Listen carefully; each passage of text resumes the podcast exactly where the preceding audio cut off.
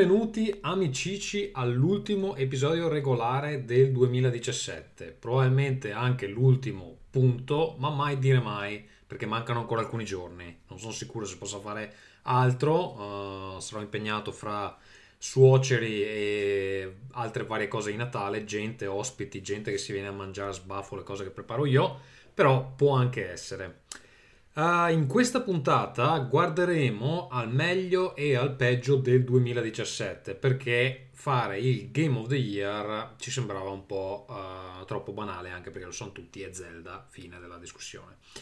Um, mentre registravamo uh, la live um, ci hanno comunicato che c'era qualche problema audio eh, credo tra l'altro da parte mia, quindi mi auguro che poi il risultato finale qui nel podcast audio sia, sia ascoltabile. Come per gli ultimi episodi, anche in questo episodio abbiamo utilizzato il software che sta sviluppando il nostro ascoltatore Alex Raccuglia, ovvero Producer, che è un prodotto fratello di uh, PodCleaner. Non è ancora disponibile, ma lo sarà, uh, credo, nei prossimi mesi. Nel frattempo, se volete raccogliere informazioni, tutto quello che vi può um, interessare lo trovate su www.podcleaner.com. Il podcleaner serve per pulire i file audio, se insomma utile se, se fate musica o se registrate uh, podcast. Per la cronaca uh, ci terrei a dire che questo non è uno sponsor vero e proprio, cioè Alex non mi dà uh, soldi, il bastardo, però uh, mi ha chiesto di testare questo software in quanto grande fan, io lo sto testando e effettivamente lo trovo più utile del, del vecchio GarageBand, anche perché alcune delle features uh, gliele ho chieste io e lui le sta implementando. E quindi grazie Alex. Se volete più informazioni podcleaner.com. Io direi che andiamo con l'episodio. Ciao ciao amici, buon ascolto.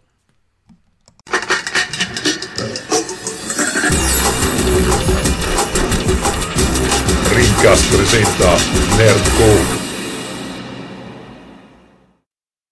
Cari amici da casa, Benvenuti, questo è l'ultimo, molto probabilisticamente, Rincast del 2017. Siamo sotto di una puntata, quindi tecnicamente per un extra. Vediamo un attimo com'è la settimana dopo Natale. No, tecnicamente uh, potrebbe... le donazioni, questa è verità. Eh, infatti, infatti, poi le donazioni si, si interrompono. Um, penso che potrei fare un bel, un bel extra tipo monologo, io ragazzi con l'audio sfasato, eccetera Ehm, comunque, benvenuti a Rincast 105. Ben 105 episodi di Rincast, amici cari. Eh, amico caro da casa. Con me questa sera abbiamo Bob Natale, Simone Trimarchi, Vips dei Vips. Devi parlare, se no non ti si vede. Ciao, ciao, ah, già, giusto, non è solo lì. Oramai vedi, è abituato talmente a Facebook, eccetera, che non, non si ricorda eh, neanche so. più come funziona. Eh, ragazzi, poi abbiamo, abbiamo il nostro amico Mar- Mar- Marco Mottura su uno sfondo bianco, questa volta non immerso nelle tenebre e non uh, intento a videogiocare. Poi non so se è vero. no, sto disegnando, sto disegnando delle cose disegniamo un tuo nuovo hobby di cui parleremo fra pochissimo. Eh, comunque, io direi di partire. Vito Iuvara ci raggiungerà più tardi, forse con un altro ospite speciale, amico di voi tutti amici di Cast, se la sua linea lo permette, perché eh, non parliamo, come diceva Simone Trimarchi, della sua linea ehm, dietetica, ma della linea de internet di casa Versa che probabilmente eh, bloccata dalle eh, sbarre di ferro di Faraday che lui si è creato attorno non a penetrare insomma, questa difesa, difesa elettromagnetica. Eh, scopriremo solo più tardi. Nel frattempo, se volete, ma anche se non volete, credo stia registrando in questo momento e noi giochiamo con l'ospite che forse verrà da noi dopo. Ah, l'ospite Quindi, è lui. Guardate Rinca, però ricordatevi che sta. L'ospite sta... è lui? L'ospite di se stesso? Non so, non sono ancora in, in, in uno stadio avanzato come il tuo, Marco. Buono, buono. No, no, dico l'ospite eventuale è l'ospite di Vito? Sì, sì, sì, sì. Ah, è okay. lui. Cioè, in caso, eh. Io ho detto a Vito chiedi anche lui di venire, non so poi se, se si paleserà o se si paleseranno ambedue. Non verrà mai. Comunque, se io lo conosco un minimo, non verrà mai comunque. Va bene. Non verrà, non verrà mai, va bene. Eh, cari amici a casa, un attimo di uh, preliminari prima di cominciare. Allora, ricordatevi il nostro gruppo Telegram dove potete chattare con i vostri amici da casa, vi diranno anche, vi daranno anche dei grandissimi consigli su cosa comprare alle vostre mogli, eccetera, come scopriremo fra poco. È telegram.me slash rincast, ovviamente dovete scaricarvi Telegram o utilizzarlo dal web. Ricordate che ormai li avrete già comprati, ma tutti i regali di Natale li potete comprare su amazon.it con il referral di Rincast che trovate nella descrizione dell'episodio o uh, andando nel nostro blog. Uh, lo trovate sulla destra. Uh, se volete organizzarvi per delle partite online lo potete fare al Discord di Rincast che è discord.io slash Rincast. Uh, ovviamente se volete copici dei soldi che vi regalerà la nonna per comprarvi il gelato lo potete eh, fare anche nostro, la nostra raccolta a fondi podbean.com slash rincast. Tra l'altro ricordate che questo è il patron quello pezzotto di Podbean e non Patreon quello che ha fatto la bastardata che vi si incula le um, fa la marchetta eccetera dovete pagare le spese cioè, ha fatto una bella cazzata ultimamente hanno perso tipo metà dei backer per ogni, per ogni artista Um, quindi insomma mandate i soldi a noi, cari amici a casa, che li utilizzeremo. Tra l'altro volevo comunicarvi che abbiamo utilizzato soldi, amici a casa, per comprare un bel regalo di Natale a Dante, il figlio di Ferruccio, che quest'anno ha avuto uh, un brutto incidente, come avrete sentito nella scorsa puntata. Eh, probabilmente lo scarterà il giorno di Natale e quindi eh, scopriremo com'è andata nel prossimo episodio perché Ferruccio ci ha detto ah, mi si nota di più se, se non vengo, se sto a casa oppure se, se vengo. In realtà eh, penso che questa sera non si farà eh, vedere. Andiamo con i nostri grandissimi amici Marco e Uh, Simone che ormai si è fatto distrarre dalle foto che ha sul, no, sul mia moglie, mia moglie che dovevamo fare una cosa, ma vabbè, ormai siamo live. Eh beh, cioè, siete ancora una coppia come la prima settimana che ti, cioè, lei ti distrae con la sua attraenza a Venezia? No, dovevamo chiamare una psicologa per... No! la prima risposta è stata no. Va bene. Allora, Sconsolata ehm... anche, con anche la testa che faceva proprio no quanto riguarda le case... Uh, Tommaso, quindi sai bene che è attraente, bla bla bla. Quindi, no, no, no, veramente, vabbè, adesso non se lo posso dire bene, però... Abbiamo presentato il momento Cacold. eh, purtroppo questo podcast audio non si, non si noterà, però eh, chi ci segue in video eh, abbiamo ben 17 spettatori questa sera, che tra l'altro non sto neanche seguendo, quindi non so neanche se vai, rispo- devi, devi, interagire con la chat. Io che adesso non sì, devo interagire con la chat. Noi intanto mandiamo la bellissima, anzi no, aspetta, prima, prima di andare con la chat, volevo, eh, scusa, prima di andare con la chat e la uh, Casa Mottura, che tra l'altro stasera è l'unico che uh, presenta qualcosa, episodio audio, io metterò un audio che mi ha mandato uh, Farenz, che ce l'ha mandato nel gruppo Telegram, per raccontare della sua... Eh, eh, per comprare regali natalizi. Ora, visto che abbiamo la, la, la, cosa video qua e voi sicuramente non l'avete ascoltato, cercherò di farvelo ascoltare. Poi io uh, rimpiazzerò questo file audio schifoso con un file audio un po' più uh, insomma, che si sente un po' meglio. Però nel frattempo, io perché se no non potete sentirlo. Faccio andare la uh, bellissima storia di Natale di Farenz, sono un paio di minuti di, di racconto e è molto divertente, quindi insomma anche un, c'è anche una, mm, come si dice, quando in una favola c'è la, la morale, ecco esatto. Edificante. Esatto, sì, un secondo solo adesso. Allora, colto dalla, ormai dal terrore di non trovare qualcosa da regalare a mia moglie per Natale, mi sono deciso a comprarle l'iPhone nuovo visto che il suo comunque è da sostituire, non funziona più il tasto home, è veramente malandato. Bene, controllo il sito del Media World, non disponibile. Ieri sera ero andato al Media World qua di Cremona, non disponibile, non sanno neanche quando cazzo arriverà di nuovo, ok? Vado sul sito della Apple, mi dice che è disponibile solo la versione argento, non quella d'oro, quella se d'oro, quella nera, porco dio. Vabbè, dico, lo compro argento. Però non posso comprarlo dal sito perché l'unica maniera di, pagar- di pagamento è la carta di credito. Avendo già comprato altre robe questo mese, supererei il plafond, quindi non, eh, non mi va. Dopo mi rompe il cazzo la banca, eccetera. Allora ho detto, parlo in chat con un operatore della Apple e chiedo, posso prenotarlo sul sito e pagarlo in negozio? Assolutamente no, non si può. Bene, eh, mi confermi che è disponibile nell'Apple Store più vicino a casa mia, che è a Lonato, in provincia di Brescia, un'ora di macchina quasi. Sì, è disponibile. Bene, mi fiondo con la Maia qua all'Apple Store di Lonato, in provincia di Brescia, un'ora di macchina. Dio Entro. No, non sono disponibili. Sono disponibili a partire dal 27 dicembre. Lo volevi regalare per Natale? No, testa di cazzo, per Pasqua. E in più il commesso mi fa: Eh, ma sai cosa dovresti fare? Dovresti scaricare la nostra app. Hai un iPhone? Sì, ce l'ho. E controllare la disponibilità. Gli ho detto: Dio p***o, così. Ho controllato 40 minuti fa. Eh no, li abbiamo venduti tutti in questi 40 minuti. Ma vaffanculo, va, non c'è nessuno dentro il negozio. Nonostante sia sabato, cosa cazzo vuoi aver venduto tutti gli iPhone? Cristo in un Apple Store, Dio. Allora vi faccio ridere con la debacle finale di oggi. Praticamente ehm, Alvise, il mitico Alvise che conosciamo tutti qua dentro, Omega Shin, è stato gentilissimo perché ha trovato l'iPhone per mia moglie. Soltanto che diciamo la tempistica non è stata esemplare in quanto mi ha telefonato, io ero già preoccupato, Dio che cazzo è successo, non mi ha mai telefonato in vita sua. Rispondo e mi fa, oh Marco, anzi no, oh Farenzo, ho letto del, del tuo problema con l'iPhone per la Erika.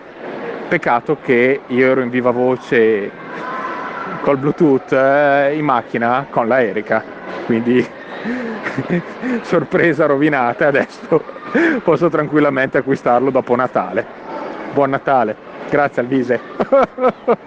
un altro pezzettino che poi uh, aggiungeremo in uh, post edit dovrò cancellare 10 bestemmie. Comunque è stata una storia molto divertente mi, mi piaceva per però scusa senza bestemmie un po' perde secondo me sì, sì, ma poi metterò dei, dei, blip di quelli che non blippano niente, per esempio. Ah, ok, che si capisce bene. bene. esatto, che si capisce. esatto.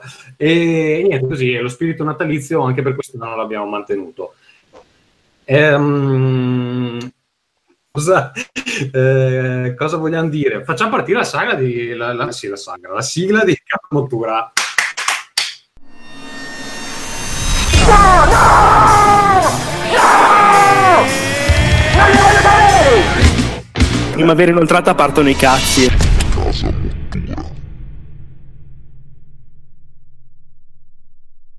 Ah, così? Ma non commentiamo la storia. Vai Marco, commenta la storia. Tu che sei una, un gossip, sai di, sai di giovani, sai di, di Apples. L'hanno, l'hanno, palesemente preso per il culo, ovviamente. Ma sei un genio anche. Non eh certo, sì. sono anche intelligente, oltre che bello. Sì, sì, eh, cazzo. Ma perché lui, ma lui non ha fatto niente, cioè non gli ha sputato nel negozio qualcosa, niente, se n'è andato via a casa. No, perché poi la, la cosa, la, la cosa figurata, ma te lo lascio scoprire nell'episodio audio perché facciamo così, così te lo scarichi e fai un download extra, che poi lo vendiamo agli advertisers. Giusto, va bene. Come un download è stato Dai, raccontaci da... Apple Store, Farenz, cioè voglio dire, avrebbe dovuto avere una corsia preferenziale, tu sei Farenz, cosa del genere, invece niente, solo bestemmie. Ma poi chissà che cosa ha regalato alla moglie, tra l'altro. Adesso eh, sarà scoprirà con un set di padelle, Adesso sono curioso. Va bene. Vabbè, dai, Casa Mottura in realtà era una, not- una, novità che non è che interessi a molti, ma vabbè, io il senso delle case ancora non l'ho capito bene. Eh, la, la, novità che potevo avere già da, da, volta scorsa, se non addirittura di più, è che mi sono iscritto ad un corso di fumetti eh, che... Ah, comunque, giustamente, come dice Marco Esposto, che dobbiamo fare presente che c'era la figlia quest- durante l'Odissea, che in effetti era bello di Farenz. Ehm, comunque dicevo, mi sono iscritto a questo corso di fumetti che è, dieci- erano 10 lezioni serali, adesso do- dopo domani faccio l'ultima e è con questo artista pazzo in- indipendente che si chiama Hurricane Ivan, quindi cercate Hurricane Ivan, uragano Ivan sostanzialmente nel caso su Facebook perché è attivo Ma su tipo Facebook. un pugile? Tipo un pugile? Eh, non lo so, c'è un pugile che si Tipo Ivan Drago? sì, sì, Hurricane Ivan, così, esatto, come Ivan Drago. E, mh, ho- lui l'ho scoperto per caso quest'estate mentre cercavo fumetti indipendenti e robe horror che piacciono a me.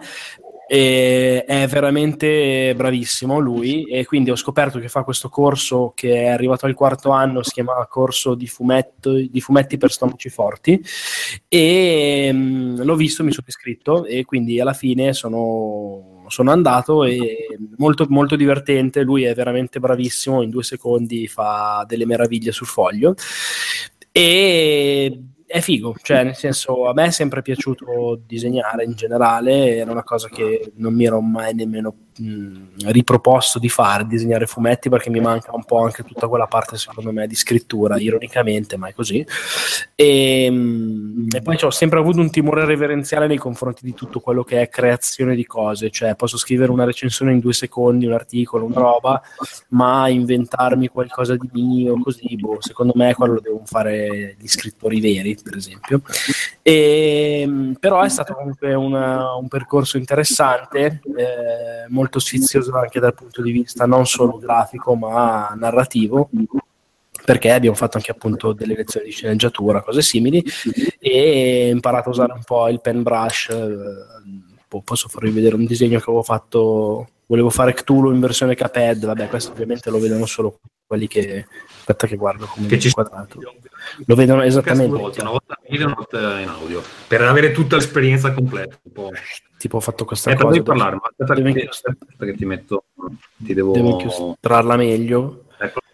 Ok, questo. Poi magari boh, ci faccio qualcosa, oppure anche no. Cthulhu, descriviamolo per, gli, descriviamolo per gli amici audio. È uno Cthulhu in versione Caped. Stavo giocando a Caped, avevo voglia di fare Cthulhu in versione Caped. Ho fatto un po' di personaggi scemi che ho inventato, la nonna. Questi, tra l'altro, li avevo fatti anche in diretta mentre, gioco- mentre fa- registravo con Vito e noi giochiamo. E, e nulla, e adesso per domani, che, dopo domani, che sarà la lezione finale, volevo un attimino impaginare un- decentemente una storia. E quindi ecco la ragione per cui mi state vedendo imme- immerso nella luce. Non succederà mai più, naturalmente. E, e basta, niente, questa era la novità, la novità che avevo. Tra l'altro il corso continuerà anche l'anno prossimo, quindi probabilmente continuerò a farlo perché vabbè, è una cosa così, uno svago simpatico. Ma ti stai spendendo i miliardi?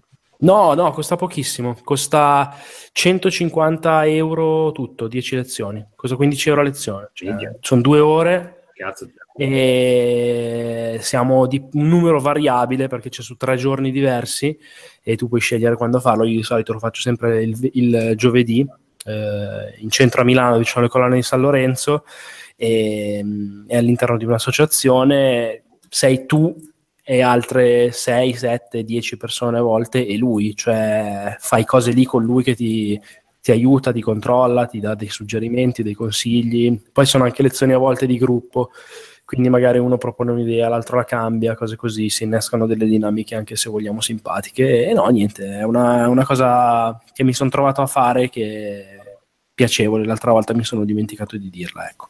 E basta, fine. Va bene. E poi hai un'altra roba, c'è, un- fra parentesi c'è un Bloodborne board game.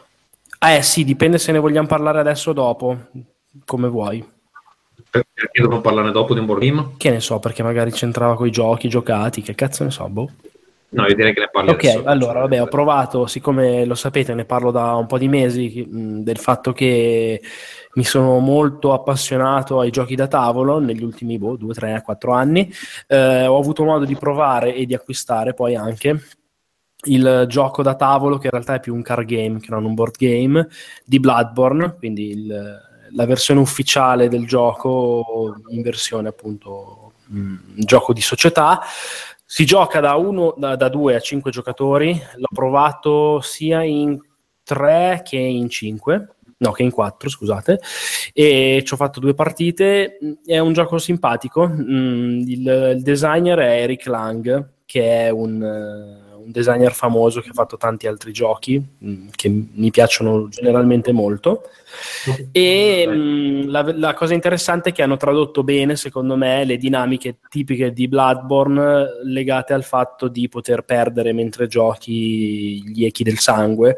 Sostanzialmente c- c'è un mazzo di carte che sono i mostri eh, si girano naturalmente. C'è un, prima di tutto c'è un boss da scegliere casualmente che influenza il corso della partita. Esempio, puoi avere meno punti vita, piuttosto che, che cazzo ne so, se un mostro scappa, rimetti un'altra carta, quindi allunga la partita, eccetera, eccetera. Si gioca in maniera cooperativa, nel senso che eh, bisogna uccidere il mostro insieme agli altri giocatori, in una, possibilmente in una manche sola, quindi in un giro solo di carte ma in realtà competitiva anche perché solo uno vince, quindi l'obiettivo è prendere più echi del sangue, che sono proprio delle tesserine mh, rosse, per battere gli altri alla fine della partita. E è carino, quando tu hai ucciso un mostro, comunque l'hai ferito, guadagni questi echi per collezionarli, portarli giù nella banca dove non te li fottono più, devi entrare come nel gioco nel sogno del cacciatore, quindi fare diciamo questo turno che è un po' a salve, tra virgolette, devi capire bene quando farlo, quando eh, farlo magari quando appunto non rischi di perderli, ge- cercare un po' di anche giostrartela per eh, prenderti appunto invece magari qualche rischio mentre i tuoi compagni stanno giocando un po' più safe. Dura il gioco, boh, una quarantina di minuti, forse addirittura meno quando impari. Già contate che se lo, lo acquistate, lo vendono tra l'altro anche da GameStop e costa mi pare 35 euro, una cosa simile, i materiali sono carini. Quando lo acquistate, cioè se lo comprate il pomeriggio, la sera vi trovate con gli amici, potete già tranquillissimamente fare la prima partita perché le regole sono molto facili. E no, è carino, cioè secondo me se siete fan del gioco o vi volete avvicinare così a un tipo di gioco simpatico. Si gioca almeno in tre, giusto? No? Scusa? Si gioca almeno in tre. Giusto? Anche in due volendo, in due è un po' una merda, credo. Okay. L'ideale è 3, 4, 5, chiaramente sì. Eh, però funziona, è divertente. Per... Addirittura io, io, l'ho giocato tutte e due le volte che l'ho provato come riempitivo anche della serata, cioè ovvero abbiamo giocato ad un altro gioco da tavolo, avanzava quella mezz'ora, ora così, abbiamo fatto un po' in fretta, va, mettiamo, mettiamo in tavola eh, Bloodborne e via. Quindi se, se vi piaceva l'idea di, di, del gioco, cioè di Bloodborne e volete continuare a vivere quell'atmosfera lì, anche se nel gioco c'è poco quella componente, Le, i mostri sono gli stessi, tutti gli artwork e i materiali sono ufficiali, però vabbè, non è che ci sia proprio una grandissima componente d'atmosfera, ma vabbè, non, non, guasta secondo me può, può, essere, può valere la spesa, via. Ok, un piccolo aneddoto, quando ero a Luca eh, ho fatto l'intervista con Gioconomicon eh, per presentare i progetti che portavo insieme a Enrico, eccetera. Eric Lang era subito prima di me e, e l'ho salutato quando è uscito. Uh, gli ho stretto la mano e, e, gli ho portato dei distinti saluti perché tra l'altro collabora anche con l'azienda per cui lavoro adesso e quindi c'è poi una triangolazione magica in cui ci siamo incontrati a, completamente casualmente Va bene. Ti conosceva uh, per, per, per, nome via mail oppure un cazzo? Come scusa? Ti conosceva per nome dalle mail oppure non ti conosceva proprio? No, no, io mi sono. Cioè, io, allora, lui è in contatto con i miei boss. Sì, sì. Uh, certo. Io ho detto, guarda, io lavoro per. Uh, ah, okay. E sono qui completamente in maniera completamente casuale. E stavo devo presentare il mio gioco. Mi, mi ha mhm. chiesto due cose sul gioco che ho presentato. Comunque, la cosa più importante. Vai, poi dove andare a mangiare. Quindi. La cosa più importante che ti è successo a Lucca, ovviamente, è che hai incontrato me, cioè per quei 5 minuti. Sì, eh, sì, però diciamo, caro Simone Trimarchi, che tu eh, ti sei fatto venuto a trovare, che io sono venuto a venire a trovarti, eh. e poi tu non ti sei presentato nel padiglione Games perché sei troppo un Vips adesso, sì o no? Eh, certo, però proprio per questa è la ragione, non perché era lontano bisognava prendere il treno, cazzo, per andare al padiglione Games. Cioè, ti pare? sì, in effetti. Non, è, non era vicinissimo. Non è vicinissimo. Eh. Va bene, allora quest'oggi noi uh, vorremmo uh, parlare dei belli... Niente, esatto. C'è niente di particolare. E eh vabbè, Casachira magari c'è. Ma che ne so, se vuoi, sì, se no, se vado via, tranquillo, eh, non è che, cioè. No, però, eh, stronzo, cioè, c'è una scaletta perché non è scritto niente nella scaletta. Perché non mi fai editare? Ecco, adesso diciamo anche retroscena, non posso editare. Come non ti fai editare? Sì, ma sai perché non ti fai editare? Perché tu c'hai sta cazzo di email.me eh, e infatti e, e mail per farmi editare un, un documento su Gmail, guarda un po'. Eh? Vabbè, allora dai, facciamo partire la, la sigla di Simone. Avanti. Vai. Allora, Casa Kira, che è successo? È successo che mh, eh, vabbè, no, io non, non, vengo in trasmissione da quando ho aperto la fa- famosa pagina Facebook, ormai celebre direi, e, e quindi dovrei raccontare di tutta, insomma, eh, di, di quale conduttrice televisiva era la più fregna di quelle che eh, insomma mi sono trovato a, insomma, a, guardare da vicino, visto e considerato che sono stato inventa- invitato su tutte le reti televisive nazionali italiane. E quindi, eh, quindi la risposta qual è? Sicuramente proprio senza ombra di dubbio quella di Sky, ma di tante spalle. Chi è quella di Sky, scusa? Eh, purtroppo non so come si chiama, devo dire la verità. Bionda, capelli... Diletta Leotta se, se, se, era quella non stavo qua, te lo dico, cioè, già ero partito proprio per le Bahamas. E, no, mh, era, siccome era mh, Sky TG24, io poi ho cercato perché sono andato lì, ma che cazzo come si chiama questa? Assolutamente la foto. Sì, Carmi, eh, devo assolutamente Purtroppo cercando conduttrice fregna Sky TG24 non è uscita lei, cioè sono uscite tante altre e quindi non sono riuscito a...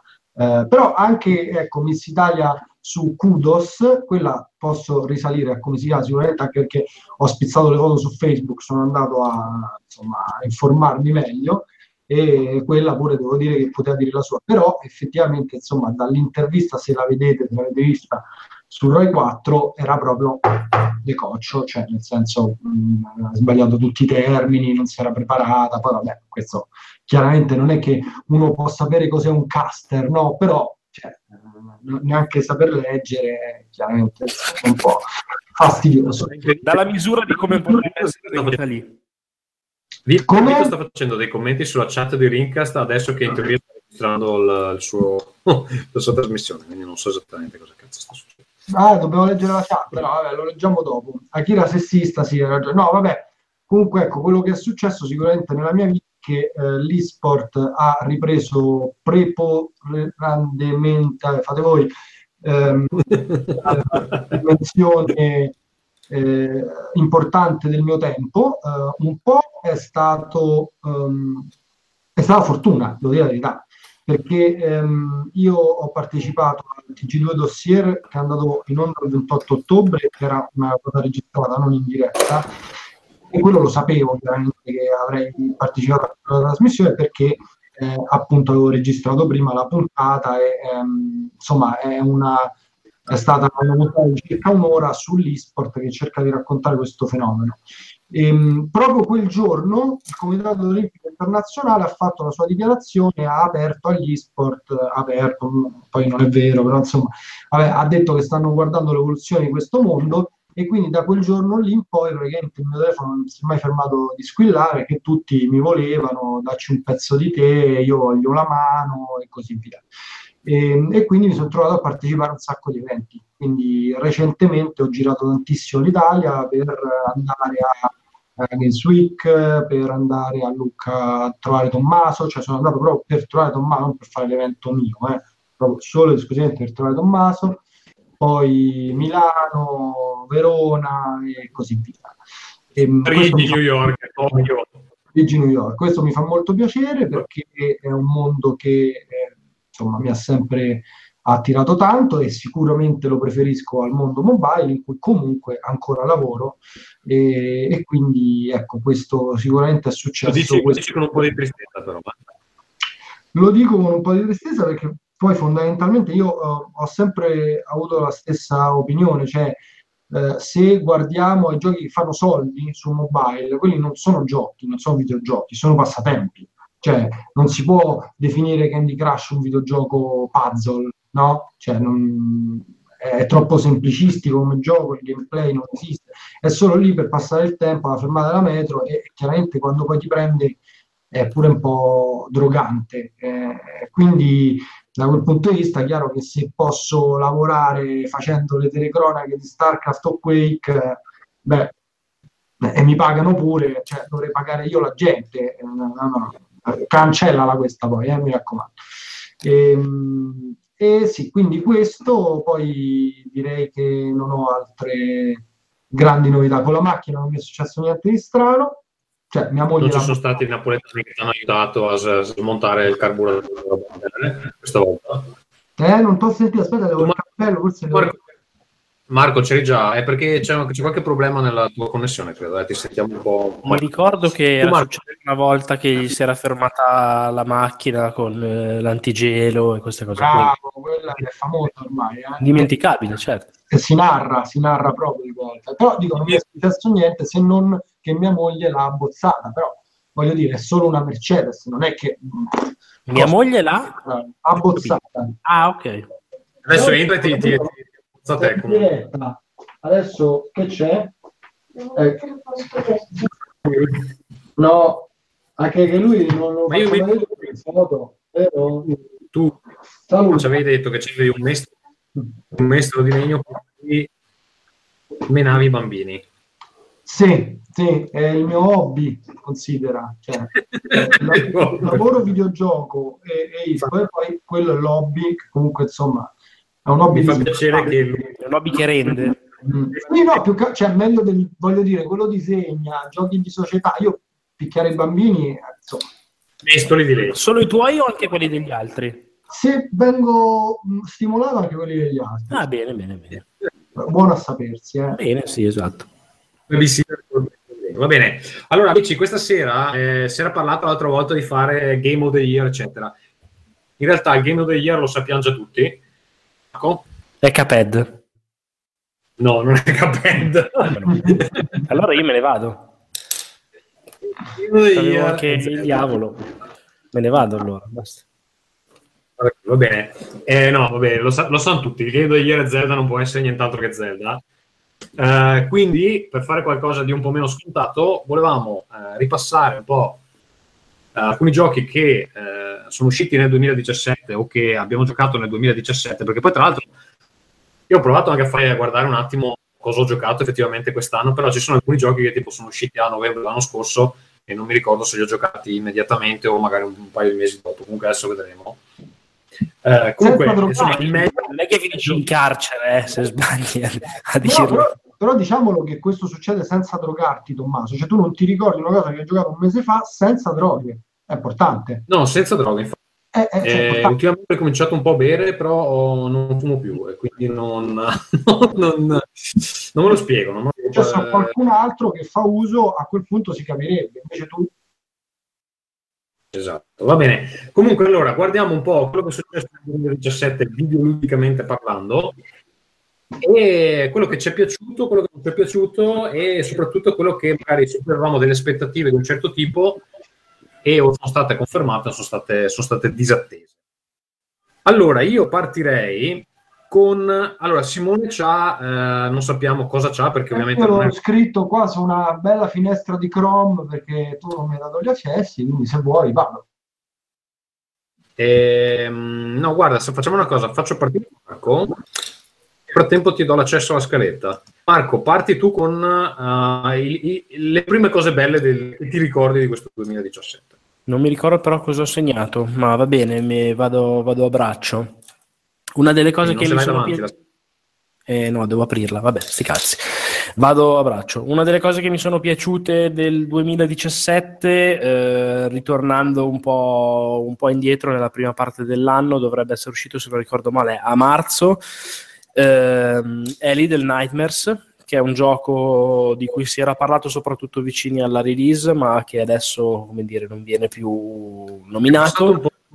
Stato un po' sotto silenzio. Esatto, cioè... cioè... ci sta perché non è che è un capolavoro epocale, però è un gioco che a me è piaciuto particolarmente, um, è dico, lo descrivo brevemente, è un platform eh, con struttura narrativa, quindi stile limbo, eccetera, eccetera, inside, eh, tutte quelle cose lì. Di, di, uno sviluppatore svedese che si chiama Tarsier Studios, che sono tra l'altro quelli che hanno fatto Static, che è un gioco invece per PlayStation VR di cui ho parlato la volta scorsa, se non ricordo male, che mi è piaciuto anche quello tantissimo. Non ne riparlo questa volta, se no lo rimetterei sicuramente all'interno delle cose più belle del 2017. Quest'altro gioco che hanno fatto loro, appunto, Little Nightmares, è un, come dicevo, un platform narrativo, è uscito per PC, Xbox One e PlayStation 4. Ehm, l'idea, se mh, carina, è che si utilizza questa bambina eh, con palesemente ispirata a Hit, cioè al cappotto giallo, eh, all'interno di questa cornice eh, assolutamente deforme, grottesca e impossibile. Ehm, questo mondo molto esagerato, molto teatrale, scenicamente costruito davvero molto molto bene e, e, a livello tecnico su PlayStation 4 Pro fa una figura porchissima. Eh, l'idea è appunto quella di attraversare questo, questo viaggio di questa bambina, si chiama Le Fauci il mondo in italiano, capire un po' in maniera comunque abbastanza implicita come nel, nella tradizione di questo genere di esperienze eh, cosa c'è dietro questo mondo che gioca molto con mh, diciamo la sensibilità eh, e i temi un po' infantili in una maniera assolutamente spaventevole, creepy, senza assolutamente ricorrere ai jump scare, ma è più un cercare di come dire, destabilizzare con un immaginario sempre un minimo fastidioso, un minimo al limite, eccetera, eccetera. E non, non lo spoilerò, ma diciamo che se la prima parte è un po' in sospeso, eh, dalla, invece nella seconda eh, la vena più horror, eh, più gore, senza essere esplicita, non c'è mai sangue, squartamenti, cose simili, anche se la bambina muore male se sbagliate i salti o cose del genere. Eh, diciamo che nella seconda parte, appunto, la vena più prettamente horror viene fuori e viene fuori con delle tematiche alle quali io sono sempre molto sensibili. Diciamo Cannibal Holocaust è il mio film preferito, ecco più o meno. E l'ho trovato molto figo ed è un gioco che secondo me, magari proprio nell'ottica di ci sono le vacanze di Natale, non so che cazzo giocarmi, ho già giocato la, i 70.000 giochi belli che sono usciti nel 2017, voglio recuperarmi qualcosa secondo me appunto questo Little Nightmares potrebbe essere un recupero intelligente. Tra l'altro sono anche usciti dei, una serie di DLC che io non ho avuto modo di giocare ma sti cazzi già il gioco originale era buono. Dura pochissimo cioè dura tipo nell'ordine delle boh, tre ore e mezza una cosa simile. Però vabbè si sa che sono esperienze anche lì abbastanza brevi. E basta. Questo, questo era uno dei giochi che come dire mi hanno lasciato qualcosa diciamo così. Va bene, quindi questo era per il bello del 2017. Sì, sì, sì, questo era per il Simone? Allora, il bello del 2017. Punto 1, mi sono ricomprato il PC dopo credo dieci anni e ho ricominciato a giocare su PC. Quindi davvero molto contento della cosa e per dire un gioco inutile, mi spiace ragazzi, mi spiace, StarCraft 2 che è diventato free to play da poco, quindi gratis. Io però sono stato molto intelligente. Siccome non avevo capito che Blizzard avrebbe rilasciato in free to play tutti e tre gli episodi del multiplayer, ma avevo letto che rilasciava solo un episodio, in verità era solo per la campagna, due giorni prima che diventasse free to play l'ho comprato full. da stronzi totali. Sì, no, io, cioè, lì c'era scritto, lo rilasceremo free to play, rilasceremo la campagna solo del primo free to play e io ho capito solo il primo. Però in verità sotto c'era scritto anche il multiplayer del 2 e del 3. Di, scusate, l'espansione 2 e l'espansione 3. Quindi io tre, due giorni prima l'ho comprato full, poi è uscito free to play. E da quando è uscito sto giocando solo a quello, chiaramente. Sto facendo la campagna con mio figlio Così gli insegno ad utilizzare il mouse, la tastiera, che eh, mi sembra un ottimo modo propedeutico per avvicinarlo al PC, per fare le selezioni e così via. E non mi dite che è violento, eh? Vi prego. StarCraft sto parlando, eh? E, e, invece io gioco in multiplayer eh, come i pazzi, ehm, forse troppo, devo dire la verità. E quindi molto probabilmente adesso darò una sterzata. Ma ti è risalita la cattiveria di una volta? a 40, quasi 40 anni, quello è il problema. Eh, che è risalita? Sì, perché il gioco, sai cosa Marco? Io non so se tu hai giocato all'1. All'1, ho giocato all'1, è uno dei pochi giochi PC che ho giocato proprio all'epoca quando era uscito. Tra l'altro sul Guinness dei primati l'1, come il gioco più venduto della storia per quanto riguarda la piattaforma PC. E vedi, uno era anche mio. E, mh, io che ero un grande fan dell'1, quando è uscito il 2 l'ho comprato per rispetto, ma poi non l'ho giocato dicendo no, non sarà mai meglio dell'1, che cacata, non lo voglio giocare. E, e, e anche perché non avevo tempo, quindi non l'ho mai giocato.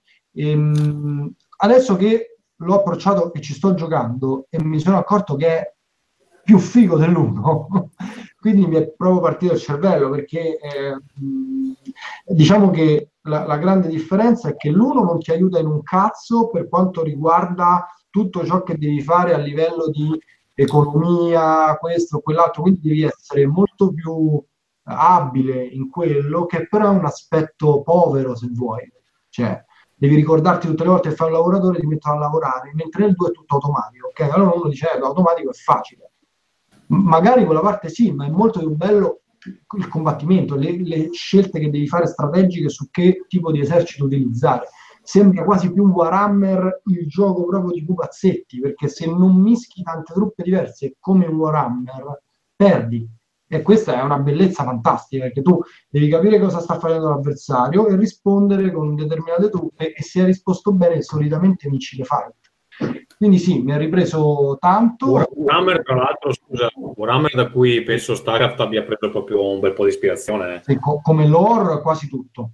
Anche perché se pensi Warhammer, al mondo di Warhammer 40.000, allora gli Zerg sono i tirannidi, chiari, proprio fatti. Ah, tra l'altro credo che i tirannidi avessero lo stesso concetto di Overmind, quindi è proprio rubata l'idea. Che a sua volta è rubata anche da Alien, ricordiamolo sempre. Perché su Alien non hanno. Cioè c'è una... L'aspetto è quello. Cioè, Vabbè, sì. L'aspetto, sì. l'aspetto, dei tirannidi è molto più simile di, a quello di Alien rispetto a quello degli Zerg, che sì, quantomeno a livello di estetica. Eh, estetica hanno migliorato. E gli Eldar, non gli oscuri, gli Eldar normali, sono i Protoss fondamentalmente. Quindi sì, più o meno i Terran si sono inventati perché in verità i marine spaziali di Warhammer beh vabbè però non sono mega armature tipo, tipo di Space Marine sì. simili però se pensi all'ore il lore è molto diverso perché è più Asimov sti Terran qua di Starcraft chi si è letto il lore nessuno l'ha fatto è giusto io ai tempi sa che non vengono dalla Terra non sono terrestri i Terran sono di tutte colonie che i terrestri hanno fatto nei vari pianeti e, e questo insomma invece eh, se non sbaglio in Warhammer 40.000 i marini spaziali sono parte vengono dalla Terra, discendono dai terrestri. Sì, però Warhammer 40.000 è diventato nel nome 40.000 tipo, no, cioè, senso la Terra penso che sia un solo. Cioè, terra, terra, terra, esiste, mi sembra, ma è uno dei mille pianeti che hanno loro lì. Sì, beh, Quindi secondo me alla fine. Vabbè, però lì ci sono i dai Terran sono sti cazzi, sti cazzi della loro di Starcraft. Detto questo, quindi bello, ritornare bello. a giocare su PC, bellissimo. Quindi, molto bello. Va bene, allora dico una cosa io di cose belle eh, del 2017. Non è strettamente un gioco, però una cosa bella che succede quest'anno, secondo me, è stata quella famosa scenetta con uh, Davide Soliani. Crying Ubisoft Man. Uh, eh, Cry Ubisoft Man, che si è commosso uh, quando Miyamoto l'ha nominato sul palco Uh, tra l'altro in seguito anche a um, un leak di, um, uh, del gioco a cui loro stavano lavorando. Ehm.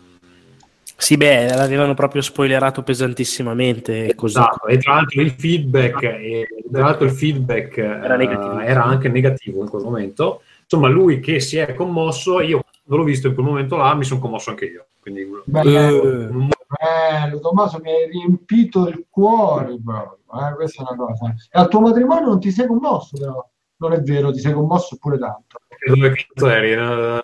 Ci sono le foto dove piango come una foto. eri al tuo matrimonio, l'hai detto a Ricca, che lo dico io, eh, non scappi. Ah, che poi non scappi, è una cosa bella in verità ragazzi, eh, perché, si fa perché, per scherzare. Esatto. Va bene, ehm, Niente, tocca di nuovo a chi? Marco? Sì, tocca di, nu- tocca di, nuovo a me. Dico un'altra cosa bella eh, che è Farpoint. È un gioco per PlayStation VR, un'esclusiva sviluppato da un team nuovo di San Francisco di ex sviluppatori di Socom, si chiamano Impulse Gear loro, e mi è, mi è piaciuto parecchio perché eh, a parte che è stato eh, insieme a Resident Evil 7 però Resident Evil 7 è anche un gioco normale, diciamo che è forse il primo gioco normale AAA con anche una componente VR importante.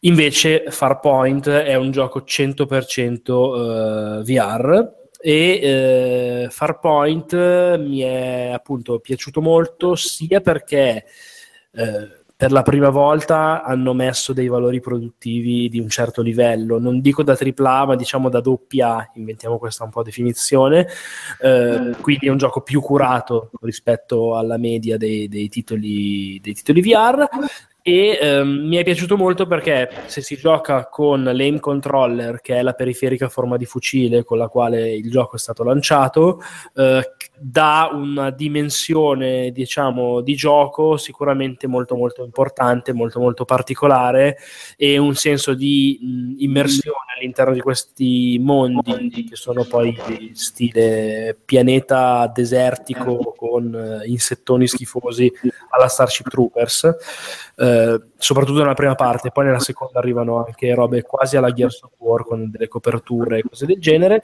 Eh, dicevo, dà un senso secondo me di medesimazione proprio fighissima, nel senso che sei proprio là, cioè sei in salotto, ma ti senti come se fossi parte di, di Starship Troopers ti guardi intorno, hai tutto il mondo, imbracci questa periferica che tra l'altro da vedere fa abbastanza cagare perché sembra molto neutra, molto col pallottolone sopra, stile move, e invece una volta che la imbracci col, cas- col caschetto virtuale non la vedi ed è fenomenale sia nel, nell'immedesimazione che ti dà al force feedback della vibrazione perfetto, proprio giusto, addirittura è molto convincente come cambi le armi facendo questa mossa qua che sto facendo dal vivo, ovvero eh, fingendo di riporre l'arma alle tue spalle e sfoderarne una nuova. Ed è pazzesco come, nonostante la tua arma rimanga ovviamente sempre la stessa, la tua impressione tra, che ne so, uno shotgun e il fucile automatico cambi perché il feedback che ti dà è diverso, il feedback che ha schermo è diverso, il cervello viene un po' ingannato. E poi la figata più grande, è una stronzata ma funziona da Dio, è il fatto di eh, puntare nell'arma, cioè come nei videogiochi entri in ads, come si suol dire, ovvero guardi all'interno del mirino premendo il tasto di solito che è l'L2, qua nella realtà, lo, cioè qua lo fai nella realtà, ti metti l'arma fisicamente di fronte agli occhi, che sono naturalmente coperti dal caschetto, e miri mirando dentro il mirino del gioco, che però è una cosa che stai facendo davvero nella realtà.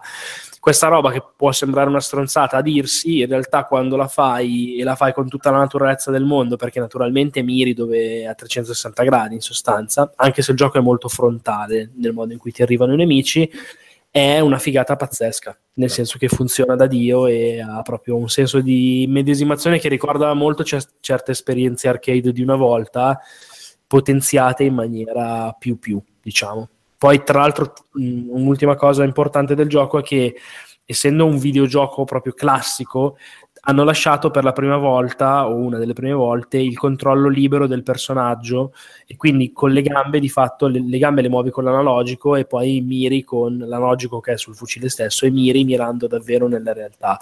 E non ho avuto il minimo problema di motion sickness ed è stata un'esperienza assolutamente memorabile. Tra l'altro c'è anche una, un supporto sia alla coop per alcune missioni che un supporto addirittura al, a un, delle meccaniche versus, questo l'hanno aggiunto tipo il mese scorso, non ho ancora avuto modo di provarlo, ma in generale è fighissimo, fighissimo soprattutto se giocato con il suo controller, con il pad immagino che sia una roba che perde tantissimo, o anche con il move controller. Se lo riuscite a trovare perché è abbastanza esaurito, lei eh, è abbastanza introvabile, sì. Ma se doveste avere la botta di culo che lo trovate, non fate la stronzata di perdervelo perché consiglio mio, compratelo anche se costa tanto, perché costava comunque 90 euro, e nel caso poi lo rivendete facendoci pure sui soldi, i grandi soldi. E basta. Rispondo nella chat che mi avevano detto se non avevo il corso, no, il corso ce l'ho. mm, giovedì, quindi nei prossimi giorni. Ho finito. Su Eh, Simone, abbiamo ancora le cose belle per te? Eh, io O pa- parlaci di qualcosa di brutto, parlaci di qualcosa di brutto, dai. qualcosa di brutto? Mm. Eh, qualcosa di brutto accennavo prima, veramente mm, ho giocato troppi giochi mobile quest'anno, troppi. E davvero la sensazione eh, ho avuto di essere un po' catturato da questo tipo di esperienze e ehm, un po' contro la mia volontà. E, mh, ho giocato a vabbè, tantissimo un gioco che stiamo facendo noi, che tra l'altro è un match 3, quindi insomma è un'esperienza appunto giocattolosa. Ho giocato a Clash Royale, ho giocato a Phone Destroyer, ho giocato tantissimo a Brawl Stars, che comunque mi è anche piaciuto, devo dire che quello è l'unico che salvo. E recentemente in verità sto giocando a un capolavoro mobile, quello magari lo mettiamo nelle cose belle. Però ecco, la cosa che eh, volevo dire è che, mh, mh, come sapete, il mercato mobile in questo momento è il mercato più potente all'interno delle varie nicchie dei videogiochi. Il 2017 è stato l'anno, dovrebbe essere l'anno in cui gli analisti hanno previsto che supererà eh, come revenue il um, eh, mercato console, che era quello più ricco. E, mh, Che disastro aggiungo. sì, sì, è corretto. L'altro aggiungi, aggiungi bene, un altro gioco a cui mi sono perso è Arena of Valor.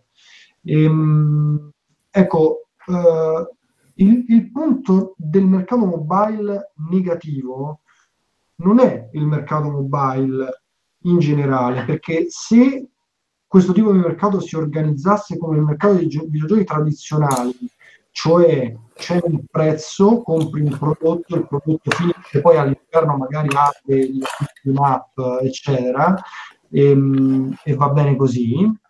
Eh, secondo me saremmo di fronte a un altro modo per fruire del videogioco che eh, rimane comunque ottimo, soprattutto perché questi attrezzi ce l'hanno in mano tutti. Eh, il problema è il modello di business che il mercato mobile si è scelto, cioè quello del free to play. Sono tutti giochi gratis che devono campare e quindi competere l'uno con l'altro solo ed esclusivamente su quanto eh, riescono a tenerti incollati, quella che si chiama retention. Quindi eh, tu scarichi l'app oggi, quando è l'ultima partita che ci fai, quanto dura questo tempo e ci sono giochi mobile chiaramente che hanno una retention media anche di mesi. Eh, Candy Crush, ripeto, è uno di questi. Ehm, basare l'intero mercato su questo sistema fa sì che praticamente tutti questi prodotti che escono a un ritmo forsennato non, non riesce assolutamente a stare appresso a questo mercato lottino solo su un concetto uno con l'altro, non sulla qualità dell'esperienza di gioco, ma sull'efficienza. Quanto riescono a spillarti a livello economico nel tempo che è la tua retention, quindi nel tempo in cui tu sei all'interno di questa esperienza. Dovendo i programmatori basarsi Scusa. su questo sistema, non lavorano più sulla qualità. Cioè i giochi ormai non sono più ehm, scarica di questo perché è più bello di quest'altro, ma ormai è quale eh, riesce nell'intento di eh, non farti più vivere praticamente o comunque farti pensare solo a quel gioco. Quindi i programmatori si concentrano su questo. Cioè Supercell stessa, che comunque per carità sono anni che fa questo mestiere, eh, migliora i suoi giochi su, su questo. Cioè non... Posso dire una roba velocissima? Eh, Vai, è un argomento interessante, anzi voglio sentire la vostra. che secondo me uh, c'entra in maniera un po' come dire trasversale quello che è successo proprio nei giorni scorsi. L'altro ieri, al solito sono ossessionato, ma vabbè, eh, con il caso di Caped, che è uscito un, un Caped di tale studio MediaCare, che ovviamente non era l'originale, su iOS ed è rimasto disponibile per boh, qualche ora. Costava 5 dollari ed è comparso dal nulla e praticamente qualcuno gli aveva rippato il gioco e l'ha, l'ha pubblicato.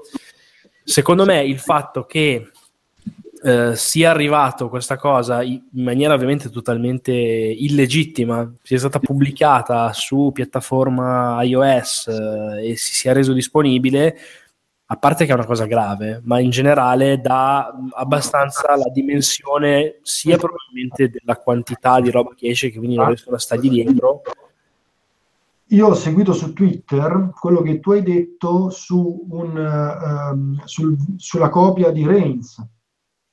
Anche, certo, certo. Anche, queste certo. cose qua nel mercato mobile sono assolutamente all'ordine del giorno. Noi abbiamo fuori interi giochi che sono proprio presi, cambiato il nome e... Sì, apro velocissimo la parentesi solo per chi non lo sa. Ho, ho beccato per caso che su Android un tizio, tra l'altro italiano, ha preso Reigns, Reigns, il gioco molto molto bello di Devolver Digital sviluppato da Nerial, l'ha fatto un tizio solo, eh, che è sostanzialmente Tinder incrocia Game of Thrones, cioè scegliete con il ditino sì o no cosa fare con delle decisioni e sviluppate il corso del, del vostro sovrano e quindi di, di riflesso del regno, molto carino, molto figo questo tizio italiano ha preso questa formula di gioco, ha preso esattamente stessi, lo stesso tipo di direzione artistica, addirittura le stesse icone, eh, l'ha chiamato in un modo diverso che neanche ricordo e l'ha ambientato tipo in versione cyberpunk, eh, un po' stile Chernobyl nel futuro, ma identico, uguale, identico e ovviamente questo si fa pure pagare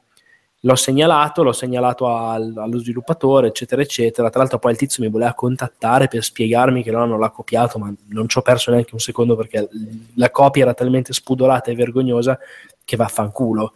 E appunto, sì, sono tante facce della stessa medaglia che però secondo me sono una cosa molto grave. Allora, posso dire, io ho tre cose da dire. Uno, eh, recentemente um, ho avuto modo di discutere con alcuni sviluppatori qua dell'area per capire che profes- professionalità stanno cercando.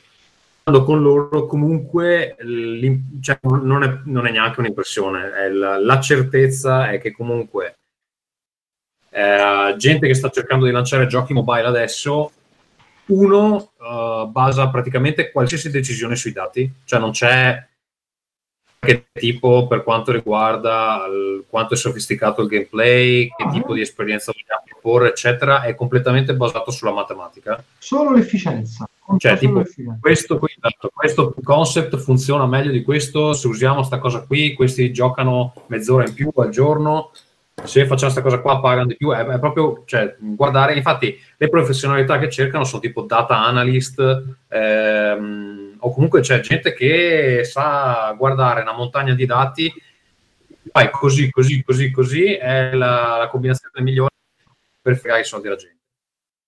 No?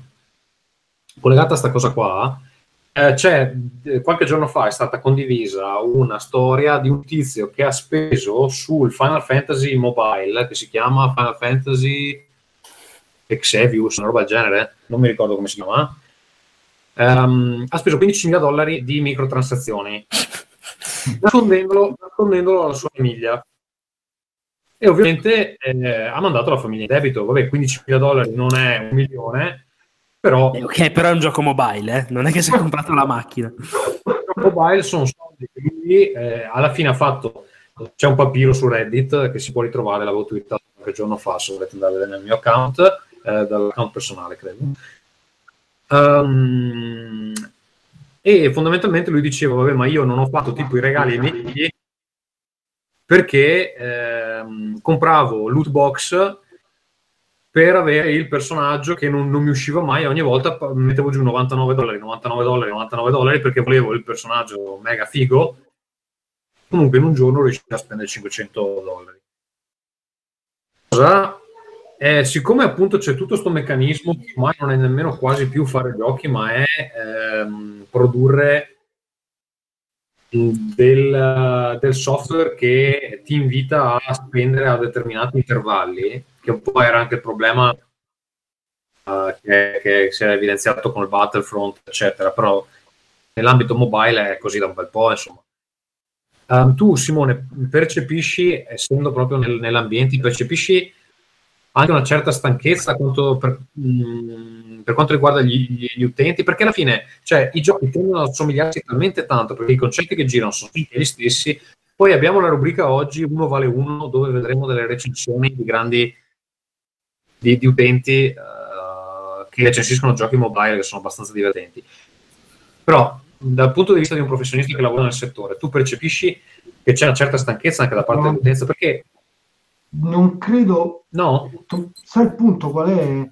È che stiamo parlando di un'utenza completamente diversa, cioè il gamer, noi, cioè a parte me, che in un modo o nell'altro poi mi sono lasciato catturare, tu non giochi mobile, Marco non gioca mobile, tutti quelli che ci stanno ascoltando probabilmente non giocano mobile.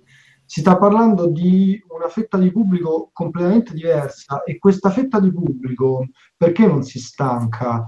Perché continuano ad entrare sempre nuove persone. Ti faccio un esempio, se ehm, le uh, cinquantenna americana non aveva, o cinquantenna magari è un poco, diciamo 60, 70, gli comprano il primo cellulare perché adesso le fanno entrare nel mondo, eccetera. Quello è il, uh, la preda perfetta per Candy Crush, ok? No, sempre lo stesso gioco, però ehm, l'esempio è però, calzante. C'è, c'è, una cosa, c'è un dato interessante che leggevo. Però si generano nuovi utenti continuamente di questo mercato, perché da una parte ci sono Bene, i però... a cui viene regalato il primo cellulare, dall'altra quelli a cui viene regalato il primo cellulare.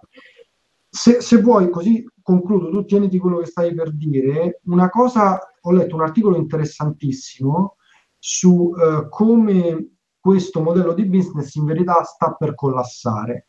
E, um, il punto è che eh, ormai il mobile gaming è diventato, proprio perché nessuno pensa più alla qualità, eh, il mondo di tutte le app uguali, quale, quale ti scarichi? È semplice, quella che fa più pubblicità. Ok? Quindi eh, il business è paghi X per avere un utente e quell'utente in media ti deve fruttare X più 0, ok? Così fai soldi. Pensa che esistono società, ne abbiamo anche parlato, no? io e te Tommaso privatamente, che fanno questo di mestiere. Prendono una bella fetta di soldi, lo investono sulla user acquisition di un gioco, solo su quella, per poi rientrare da quella là. Quindi questo articolo molto interessante, l'ho letto su Gamasutra, diceva che ehm, visto che c'è sempre più gente, sempre più aziende che hanno fiutato l'affare, che vogliono fare questa cosa qui, il costo del, degli utenti continua a salire e arriverà un momento in cui non sarà più sostenibile dal mercato pagare un utente 15 dollari, ok? Perché tanto il, il, quanto l'utente in media ti genera, a meno che non sei Supercell, è di meno. E quindi a un certo punto tutti abbandoneranno, tipo il Bitcoin, a una certa qualcuno rimarrà col cerino in mano. Sì, sì, sì, sì. Eh, beh, ma lo anche c'è nel mondo di AdWords, eccetera, cioè ci sono delle, delle, delle parole chiave che ricerca che un click ti costa 15 euro. E poi da lì tu devi trovare non solo quello che fa click, ma anche quello che poi ti compra una cosa. Comunque, vabbè, parliamo di giochi belli. Dai, parliamo di giochi belli, basta. Abbastanza. Ehm, aspetta, l'ultima cosa che volevo chiederti, Simone, è che leggevo sto dato che in media gli utenti di smartphone uh, nuova app ogni sei mesi. Quindi chi cazzo è che si scarica questi giochi? Sono tutti bambini in pratica. Non... non lo so, cioè tutti i bambini. Eh, I bambini però non generano revenue, eh? o comunque ne generano pochi, perché molti non hanno la carta di credito, sono bloccati, i genitori lo sanno, cioè alcuni ricevono, sai, la scarta per Natale, ok? Quindi io non sono proprio sicuro. Non... Se guardo i miei giochi, quelli su cui lavoro io, sono molto distanti dai bambini, quelli che fanno i veri soldi. Molto distanti. Però, Va bene, io eh... devo seguire. Uh, allora, dico io una cosa che però una cosa brutta di quest'anno. E la cosa brutta dico uh, il mio rapporto con il PC, nel senso che controllavo adesso uh, la mia um, raccolta di Steam dove notavo ho ben 238 giochi, eh, di cui ho completato solo il 22%, quindi eh, ho tipo 180 giochi da giocare. ehm, che non gioco con il PC, almeno con Steam, eh, dal 24 di giugno. Adesso ho avuto un, un, uh, un autunno abbastanza intenso è un po' che non lo prendo in mano. Ci ho giocato parecchio inizio anno. PC, sì. perché ho giocato Witcher e sostanzialmente il resto dell'anno non ho fatto niente, un po' complice il fatto che ogni tanto mi, mi si resetta come il tuo vecchio PC Simone. il fatto che ho un 770 come scheda grafica che funziona bene con gli indie, ma praticamente le ultime cose non vanno particolarmente bene. E, e, niente, quest'anno un po' ho mollato il colpo e adesso finché non ho da parte dei soldi extra, però, e tra l'altro quest'anno ho iniziato a, fa- a investire, ho dei soldi extra li metto in dei fondi che mi renderanno ricchissimo, eh, più che altro perché non credo nella possibilità di avere una pensione, quindi è meglio che alla mia età devo iniziare a pensare un po' a, Comunque, a come svignarmela a un certo punto. Leggevo una statistica che credo sia molto veritiera, che gli italiani sono uh, uno dei pochi stati europei in completa controtendenza da questo punto di vista. Noi giochiamo molto di più con la console che su PC come popolo, in generale proprio. Tu sei italiano, anche se vivi in Finlandia, motivi storici però, perché ad esempio in alcuni paesi dell'est le console non, semplicemente non arrivavano, quindi Vabbè, facciamo no, PC. Dai, Germania, Inghilterra. Noi siamo tipo l'Inghilterra, UK è stessa cosa, più, molto più console che PC.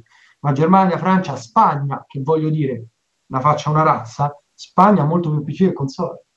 Però è un po' strano perché in realtà io ho avuto dei periodi dove giocavo solo con Steam, anche perché oggettivamente di solito i giochi costano meno, però ultimamente, complice il fatto che comunque eh, Sony sta facendo degli sconti molto pesanti. Eh, cazzo, al Black Friday avevi Assassin's Creed Origin meno 40%, cioè tipo due, tre settimane dopo. Complice che magari si può prendere un box One X che comunque fa fare le ultime codici bene. Uh, complice che comunque PC ha tutti i problemi che tu conosci, tipo che ti si resetta a cazzo, eh? cambiare la scheda ogni, ogni, anno e mezzo, eccetera. Ultimamente proprio non ho giocato e, e, quindi finché non cambio mi sa che la situazione non cambierà. Marco, di nuovo a te, la linea per qualcosa di bello. Uh, in realtà volevo parlare di qualcosa di brutto perché sì, è, no, è, molto no, legato al Farpoint. Vai, vai, brutto. Parlo di Doom VFR, eh, che in realtà non, non, è brutto in senso oggettivo e universale, anche se sinceramente per quel che ho visto è molto meno bello di quello che mi aspettassi e meno bello di Farpoint. Adesso spiego perché, ma lo metto tra i brutti perché è stata brutta la mia esperienza col gioco, avrei dovuto anche recensirlo per Every Eye, l'ho aspettato molto perché sono un grande fan di Doom e perché mi è piaciuto molto Doom 2016 mi piace la realtà virtuale, quindi che cosa poteva essere meglio e in realtà ci sono stato malissimo. Mm, l'ho provato due volte in due occasioni diverse, eh, appunto prima della recensione, ma non reggo dieci minuti, cioè mi, fa, mi induce una motion sickness veramente allucinante. Eh, credo che la, quello che mi fa stare male sia il fatto che il movimento del personaggio, che è totalmente libero, eh, come in Farpoint, è un po' troppo rapido, cioè le gambe mi dà l'impressione che si muovono un po' troppo veloci e non c'è modo di aggiustarla e tutto questo mi fa svarionare tantissimo, rendendomelo to- ingiocabile. Una breve parentesi su che cos'è. Doom eh, VFR è una versione studiata per la realtà virtuale, è uscita su PlayStation uh, VR e uh, su HTC Vive, non su Oculus per ovvi motivi, ovvero la causa di Bethesda. E mh, dicevo, è una versione studiata per la realtà virtuale di Doom che però a differenza di ad esempio Skyrim VR, che è il gioco intero portato in VR, questo Doom è un'esperienza nuova che parte da Doom 2016, quindi gli asset sono gli stessi, ma racconta una storia diversa mettendoti nei panni di una specie di coscienza di un uh, so- sopravvissuto alla base su Marte all'interno di un cyborg. Tra l'altro il tizio anche parla, cosa strana per Doom, e facendoti vivere quindi le vicende da una prospettiva diversa con uh, meccaniche nuove, esempio non ci sono più le, le, le Glory Kills di Doom, quindi quelle animazioni finisher corpo a corpo, ma qui ti teletrasporti dentro i nemici e li fai esplodere.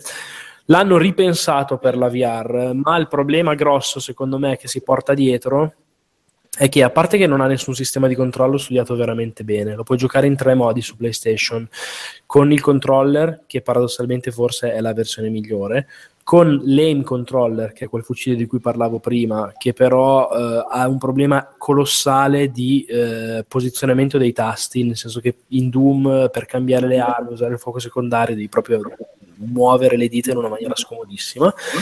O con, gli, um, con i PlayStation Move dove hai invece la, il vantaggio di avere le due mani indipendenti, soprattutto per tirare le granate, è figo. Negli altre versioni hai tipo una mano così con la granata qua, che sta sopra la testa sinistra, fa un po' cagare da vedere. Ma eh, il problema è che non hai possibilità di orientarti nel movimento, quindi non puoi girarti sostanzialmente. La cosa figa che hanno fatto è che hanno rispetto a Farpoint mantenuto la velocità di Doom e soprattutto il fatto che gli scontri siano assolutamente a 360 gradi come era nel Doom 2016, quindi i nemici arrivano da tutte le direzioni tu ti devi molto muovere. Il problema è che magari muovendoti, eh, cioè orientando il busto, eccetera, eccetera, tendi magari a coprire un po' eh, il, il, sensore di PlayStation VR, eh, perde un po' il tracking. Non è, non è, un lavoro secondo me precisissimo per quello che ho avuto modo di vedere comunque alla fine l'ho giocato quasi mezz'ora cioè ho fatto tutta la prima missione e poi soprattutto appunto lo metto tra i brutti perché io personalmente che lo aspettavo mh, mm, non ci posso giocare alla fine quindi vabbè è una sfiga però vabbè, è tra le cose brutte del mio 2017 bene tocca di nuovo a Simone cosa abbiamo? allora di Zelda non si può parlare? e come no? Come? È, Dai, vietato, vai, vai. è vietato di Zelda? è vietato parlare di Zelda No, bene, chiaramente nel mio bene. Mm. Allora, se sì, io in verità forse sarebbe meglio mh, parlare mh, dall'inizio dell'esperienza Switch. Bravo, bravo, questo l'ho messo anch'io tra le cose positive. Se, se c'è una cosa che ehm, poi si, si, parlava tra di noi eh, qui su Ringcast, c'erano dubbi, c'erano c'era grande attesa e fermento, poi all'uscita della console tutti con questo affare in mano e io personalmente eh, cercavo veramente di trovargli qualunque difetto, è pesante, a letto non mi trovo, eccetera. E alla fine io ho passato sicuramente la maggior parte del mio tempo videoludico il 2017 su Switch, che è una console che ha eh, per me, spero di non dire una cosa insomma super, eh, veramente ridefinito eh, almeno una parte del concetto di videogioco. Eh, perché ehm, aver avuto una uh, presentazione, diciamo, uh, così um, improntata al marketing che mi voleva vendere questa cosa di giocare eh, sul televisore e poi prendere la console in mano per andare a prendere l'autobus, che è una cosa che io non faccio, prendere l'autobus, mi aveva indisposto Uh, e quindi avevo pensato che palle me la vuoi vendere per forza. La verità è che poi invece questa cosa funziona da morire, cioè io l'ho usata uh, molto più mobile, mobile insomma por- portable, in questo caso portable, piuttosto che fissa, ma mi è capitato più volte, soprattutto da padre, soprattutto appunto con tempi di videogioco diversi da quelli che erano chiaramente quelli della mia vita di anni fa in cui mettevo e beh cioè chiudevo la porta e insomma amen e, ehm, proprio a poter godere di più del videogioco perché se sei in un luogo punto in cui ti passano bambini, passa moglie eccetera, sai che c'è, prendo la Switch, vado in camera da letto, almeno lì non arriverete e continuo a giocare. E il mio il primo impatto con Switch è stato ovviamente Zelda, quindi credo il primo impatto di tutti, e ehm, il gioco mi ha riportato veramente totalmente ai fasti di a, a perdere la cognizione del tempo, che è una cosa che eh, non mi riesce più. Posso dire una roba solo velocissima vai, inserendomi su questo? Vabbè, primo devo rendere omaggio e fare i complimenti e cospargermi capo di cenere riguardo a Ferruccio che aveva azzeccato tutto, quindi bra- bravo Ferruccio. Io avevo grosse perplessità su Switch, non tanto mie personali, cioè anche qualcune mie personali, ma sull'impatto che potesse avere sul pubblico, perché mi sembrava una console senza target, continua a sembrarmi tra l'altro, e invece Ferruccio, così come Nintendo soprattutto, ci aveva visto lungo, quindi bravo Ferruccio. Su Zelda sono, mh, sono, d'accordo con quello che hai detto tu, ma volevo solo dire che rientra un filino nel brutto, soprattutto sono brutto io per quello che sto per dire. Io non l'ho mai finito perché questa enorme libertà, questa incredibile eh, apertura nel lasciarti fare quel cazzo che vuoi, che effettivamente c'è e che è una figata spaziale, cioè proprio ridefinisce la serie stessa e ridefinisce anche secondo me un po' il modo in cui ci si approccia negli open world. A me, dopo un po', eh, paradossalmente, mi ha eh, tutta questa libertà, tutto questo poter fare, mi ha fatto perdere un po' di mordente. Cioè, sono io che già di solito gli open world eh, li digerisco un po' meno. Però, per dirti, fosse stato con una struttura più tradizionale, magari più guidata, no. che potevo cazzeggiare meno, avrei cazzeggiato meno e quindi l'avrei finito. Pensa che io sono come te, eh, non mi capita di finire l'open world, eh, con Zelda quello che mi è successo è che io eh, lasciavo il gioco in un punto e poi magari non ci giocavo per un po' eh, perché proprio mi ero un po' stancato e volevo chiudere, no? E dico no, però se chiudo no, meglio spegnere. Eh, ri, mi riaffacciavo al gioco magari una settimana dopo e eh, mi riperdevo cioè non, non, non, dovevo fare quella cosa lì perché sapevo che dovevo fare il tempio, il tempio, scusate, il colosso Dali e non la facevo perché nel frattempo mi ero perso tra eh, quel santuario che non trovavo su cui mi era venuta l'illuminazione, eh, il cavallo, eh, le armi e così via. Onestamente questa sensazione di eh, mh, non riuscire a staccarsi da un gioco eh, che eh, non è come il mobile, non ha l'efficienza, non ti deve per forza tenere, erano anni che non la provavo, veramente anni. E quindi un prodotto del genere non posso che esaltarlo. Eh, l'ho già detto, per me è un nuovo paradigma nel mondo dei videogiochi. Diciamo che eh, da adesso in poi eh, se devi fare un open world dovrai per forza confrontarti con eh, gente che ha studiato tutto, eh, dove puoi fare tutto, dove succede di tutto e ehm, ecco, ritengo che eh, la riuscita del titolo non sia solo eh, nel, nel, nel um, ricreare, nel ridefinire una serie mitica che ci ha abituato chiaramente a livelli di eccellenza incredibili, ma soprattutto nel eh, avvicinare anche, secondo me, giocatori storicamente avversi al franchise grazie a meccaniche che funzionano sempre, non, non, stancano mai. Cioè, io personalmente non sono ancora stanco e credo di averci giocato 100 ore.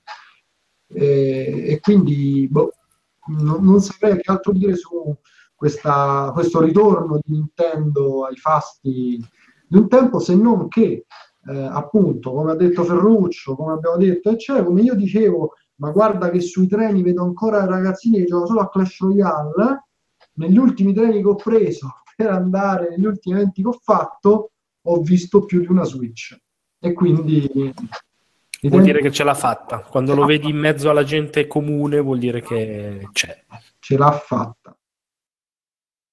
È tutto ecco, io avete detto più o meno tutto, uh, concordo con il fatto che, cioè, il fatto che sia così enorme, incredibilmente gigantesco e io non ho nemmeno finito la cosa principale, però vabbè, ho, ho, ho il DLC dei, dei eroi che non posso perché, perché in realtà ci sia un sacco di gente che deve ancora finire larghe posizioni del, del base. Um, è un gioco cui si può tornare eh, più, più volte.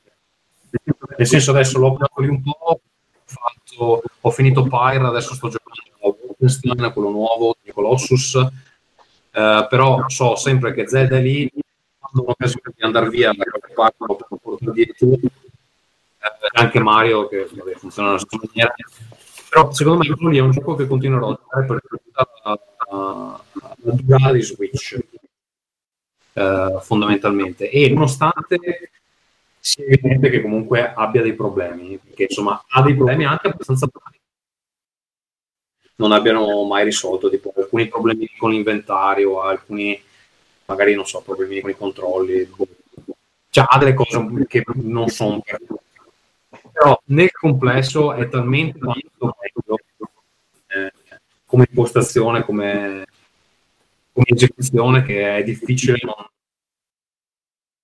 è difficile immaginare un... cioè c'è un mondo uh, pre, pre Breath of the Wild è sicuramente un post Breath of the Wild. Che è po' quello che era successo con Mina e forse non era successo con altri. Cioè è impossibile ignorare Breath of the Wild a questo punto facendo un open world.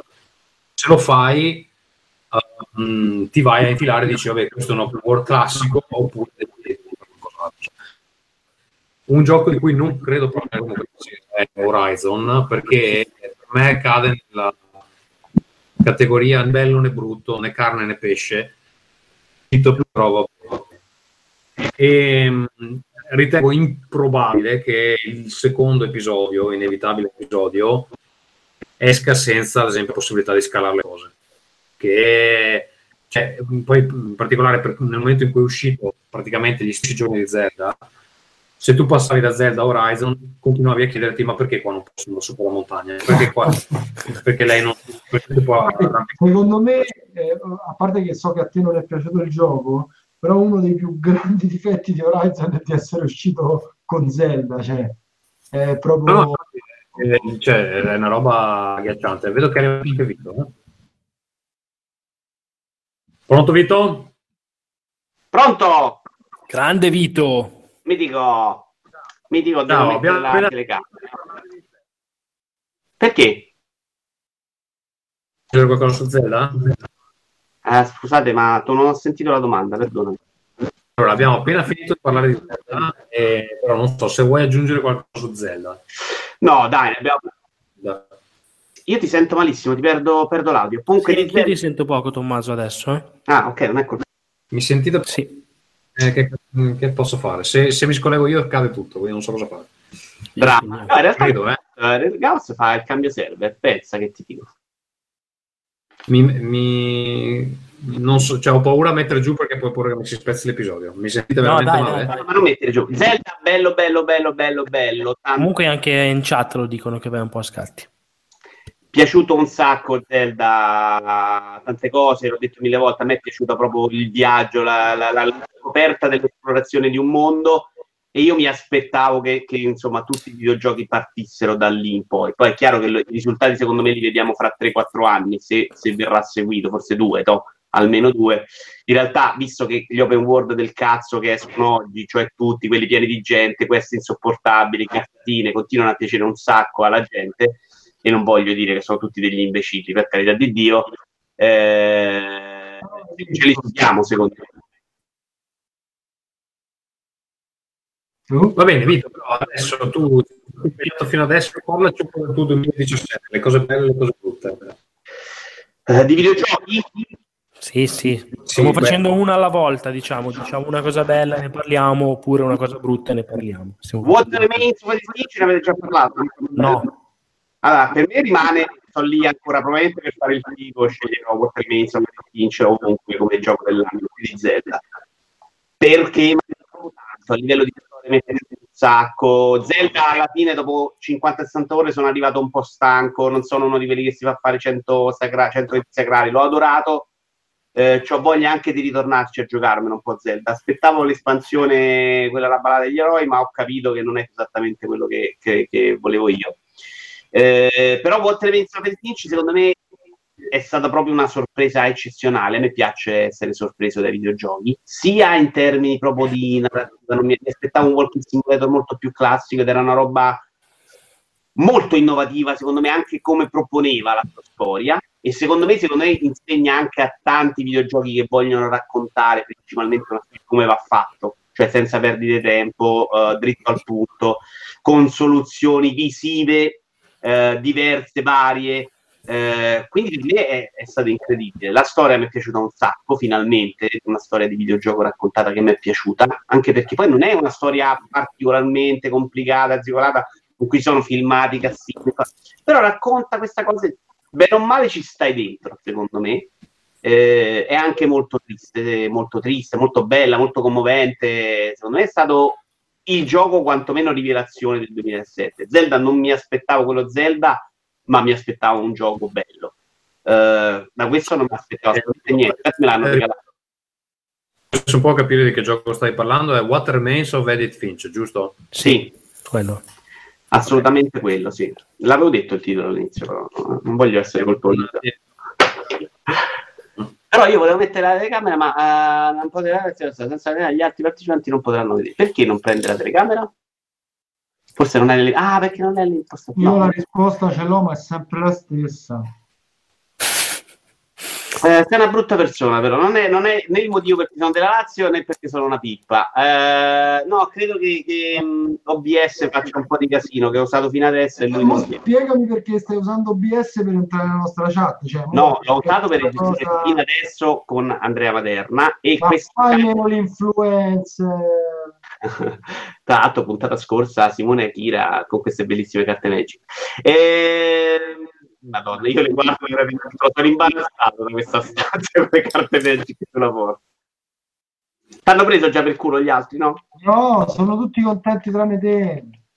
No, ma io sono contentissimo per te che sei un uomo di successo, ormai super web star. Però le carte Magic sul muro, sinceramente, anche per il bene della tua famiglia, secondo me sono più discutibili. Comunque, guarda che lì ci sono dei videogiochi, eh? anzi, sfido chiunque a riconoscerli tutti. E non, diciamo che la risoluzione della telecamera non è sufficiente per... Sì, Però ce ne sono alcuni che sono proprio... Beh, c'è Rez versione PlayStation 2, edizione che non è quella del Dreamcast, capito? Eh, eh, beh, esatto, no, esatto, Rez, però c'è solo per il Dreamcast, cioè nel senso. Infatti, sei un poser del cazzo alla fine. PlayStation 2 proprio... Va bene, allora, eh, eravamo arrivati, aveva fatto qualcosa Marco, mi pare, eh, toccava Simone, credo adesso. Eh, no, io avevo fatto Zelda. Ah, eh, toccava, avevo detto qualcosa anche di Zelda. Eh, non so, Marco di nuovo? Sì, va bene. Voglio, parlo brevissimamente di un gioco che secondo me tra le sorprese dell'anno, soprattutto in rapporto a quanto, come dire, fosse sconosciuto. Eh, anche questo è uscito nella prima parte dell'anno come Little Nightmares ed è Snake Pass Uh, è un gioco di Sumo Digital, quindi sviluppatori che di solito si occupano soprattutto di racing game. Mi è piaciuto moltissimo, l'ho giocato su Nintendo Switch. E, ehm, tra l'altro apro una parentesi velocissima su Nintendo Switch completando il discorso che ha fatto Simone per dire che Nintendo Switch secondo me tra le figate astronomiche al di là della console in sé quoto tutto quello che ha detto lui e aggiungo rilanciando che io la uso al 99,99% in modalità portatile, cioè io la vivo come una console portatile, credo di averla attaccata alla TV per meno di 10 ore sicuramente, e, ehm, quindi come portatile è proprio straordinario anche a livello tecnico. E credo che ehm, Wii U abbia, scusatemi, Nintendo Switch abbia creato una specie di eh, area felice per il mercato indie, che poi è una, una, una fetta di mercato che, eh, come dire, a me sta particolarmente a cuore che secondo me è difficilmente ripetibile, cioè c'è proprio questa luna di miele che è iniziata al lancio, proprio anche con giochi come Snake Pass e che sta continuando nel corso della vita della console e credo che sarà dura a morire. E questa è una, una gran figata. Perché c'è un'attenzione magari particolare perché quelli che hanno comprato Switch finora sono un pubblico molto hardcore che magari addirittura si ricomprano i giochi o ne approfittano per recuperare cose che si erano perse altrove perché è figo giocarci come diceva prima Simone magari anche a letto. È la droga di Switch. Il problema, eh, l'ho detto qualche volta è che secondo me adesso che ce ne sono tanti, un minimo mm, ne, ne Sì, sì. Però allora secondo me soffriranno le vendite dei singoli, nel senso che fi- prima usciva il gioco, bam, cioè tipo Timbleweed Park, eh, non mi ricordo che altri che hanno detto che proprio su Switch hanno venduto molto più che sulle altre console. Anche, anche forma 8 per dire, ha detto così. Però eh, che continueranno a uscire una valanga di indie fighi su Switch, secondo me continuerà e come. E Snake Pass, secondo me, è uno di quelli perché mi è piaciuto tanto, perché a parte che recupera in maniera abbastanza deliziosa tutta quell'estetica, quella tematica, quelle sonorità mh, di, eh, dei giochi rare anni 90, quindi cartoon anche al limite un po' del brutto, dell'eccessivo, ma è molto, molto bello e molto riuscita questa celebrazione di quell'epoca lì. Mi è piaciuto proprio come game design perché sostanzialmente è un mix tra un platform con elementi puzzle perché devi capire come arrivare in certe zone del livello. La cosa assolutamente paradossale è che è un platform senza il tasto del salto perché tu usi un serpente corallo accompagnato da un uh, piccolo colibrì obeso che gli può sollevare la coda, quindi c'è anche una bella enfasi sulla fisica. La figata è che sostanzialmente si controlla volutamente male, cioè ovvero all'inizio è difficile capire come devi controllarlo perché hanno studiato, e questo secondo me è geniale come cosa, un sistema di controllo completamente nuovo, completamente dedicato, completamente ad hoc, non è simile a null'altro, mm, non si sforza di, non, nonostante tu usi un serpente, di farti eh, ricordare che ne so Super Mario. No cazzo usi un serpente devi imparare a usare un serpente. C'è l'inerzia nel modo in cui si muovono le spire eccetera eccetera come ti devi aggrappare agli oggetti. Devi avere la voglia e la pazienza perché comunque è settato su livello di difficoltà molto impegnativo di voler imparare una cosa nuova. Secondo me se lo fai e se ti prende bene è una figata astronomica, cioè io proprio l'ho finito al 100% e quando non ce la facevo ci ho sbattuto la testa, ma quando ce la fai è proprio da cazzo duro totale e è un gioco che secondo me tra l'altro ha venduto bene, è stato anche celebrato il giusto, ma che mi sento come dire particolarmente felice di menzionare oggi a distanza di un po' di mesi dalla sua uscita perché secondo me è una delle cose belle del 2017. Io non sono riuscito a giocarlo, però sono rosicato tantissimo, non ce l'ho proprio fatta. Non ho riuscito a capire come far funzionare questo fottuto serpente maledetto. Ma ci ho bestemmiato un sacco, eh? Cioè... No, lo posso capire. Qual motivo? Vaffanculo. no, lo posso capire perché sicuramente eh, è davvero diverso da tutto il resto e sicuramente serve, non sei l'unico che mi ha detto questa cosa, eh? anzi, eh, infatti io ho scritto la recensione e dicevo lo consiglio fortissimo se però sapete cosa state andando incontro. Cioè, ci sta questa cosa qui. Secondo me, per esempio, Nintendo non avrebbe mai fatto uscire un gioco del genere perché a Miyamoto veniva un infarto, cioè anche non ci sono tutorial particolarmente esplicativi, è più ok, o si fa così, cazzi tu e vai. E... Però, boh, se ti prendi questa cosa qua, secondo me... Sì. Coda, per esempio, non, non, non, ho proprio capito dove era il vantaggio, cioè ho fatto proprio fatica... Cosa, scusa? La dinamica, quella della coda che tiri su. La coda all'inizio non serve a una minchia, quando poi sei a fare cose molto sospeso in aria, come sono gli ultimi livelli, e devi proprio lanciarti, cioè devi saltare senza avere il tasto del salto e finisce che magari la testa pesa più della coda, a quel punto utilizzare il tasto Y, se non ricordo male, con l'uccellino per risollevarti la coda ti, met- ti, permette in tempo reale di riequilibrare l'inerzia che magari ti stava spingendo oltre un ostacolo e quindi di fermarti al momento giusto. Eh, all'inizio no, non serve particolarmente. Eh, si sembra molto facile, in realtà eh, non lo è. No, non lo è per un cazzo, assolutamente. Okay. Però è be- è, secondo me è un, bel, è un, bel, gioco, assolutamente. Tra l'altro c'è per tutte le piattaforme, cioè c'è per PC, c'è per uh, PlayStation 4, Xbox One, quindi nel caso secondo me se vi va anche qui un po' come per Little Nightmares se vi va, pensateci perché se vi stuzzica anche solo vedere come l'hanno mh, gestita a livello proprio di sperimentazione. Ok, uh, dico una cosa io su Pyre. Bravo. Che ho finito ieri. Ah, l'hai finito poi alla fine? L'ho finito, l'ho finito. E Marco sa che sono stato molto... Eri disperato un po'. la telefonata alle due di notte, aiutami a fare questo pezzo. No, mi ha mandato un PM su Twitter tipo, ma quanto cazzo dura ancora, oddio. fino, fino, a... Um, allora, c'è una cosa che succede nel gioco dopo il quale secondo me si sblocca abbastanza, uh, che è la, la, la prima liberazione, insomma. Um, allora, Pyre è questa specie di... Um, allora, è un incrocio fra un libro game uh, perché si scelgono dei percorsi fatti a dialoghi fra personaggi e poi la parte di gameplay vera e propria um, è uh, una sorta di uh, basketball fantasy dove dei team di tre uh, personaggi cercano di lanciare una sfera magica all'interno del focolare del, dell'altro team. Ogni membro del team ha dei poteri particolari e può fare delle, ha delle abilità speciali. È tutto in real time. Um, con Marco ne avevamo già parlato che forse come gioco a turni avrebbe reso di più. Allora, per metà del gioco uh, gli scontri sono molto facili, secondo me, e si vince mm, senza fare nessun tipo di sforzo.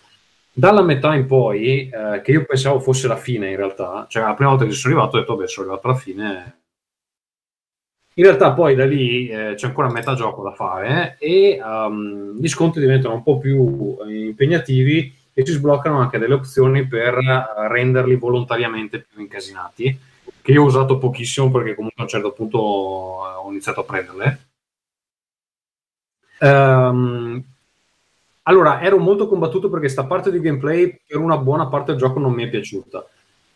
Però c'è da dire, ha una storia che secondo me è eccezionale e ha dei personaggi che si sviluppano in, intanto sono stranissimi e si sviluppano uh, in maniera molto più approfondita rispetto alla media di un altro gioco qualsiasi, soprattutto perché gran parte del gioco è fatto di testo da leggere. E quindi insomma ogni personaggio viene dato un largo spazio se uno ha voglia di leggere eh, i dialoghi sono scritti molto bene eh, non sono tutti obbligatori da leggere però sono molto carini e secondo me se uno perde il tempo uh, e sta dietro alle loro vicende e anche la storia che si sviluppa è mm, non solo interessante, no, è molto affascinante l'atmosfera, secondo me. Sono d'accordo con tutto quello che hai detto. Io sono un po' più critico sul gameplay, nel senso che eh, non ho visto questo incremento della difficoltà nella seconda parte. Cioè, io ho vinto vo- tante volte senza neanche passare la palla. Dato che a Tommaso sia sembrato più difficile che a te, eh? no, secondo, me, secondo me, verso la fine, io tu hai, hai vinto delle liberazioni. Io non ho mai perso una partita. gioco più facile della storia. No, no, no, però non mai Tommaso, Tommaso, tu sei il signore oscuro, cioè... Ma chi Tommaso?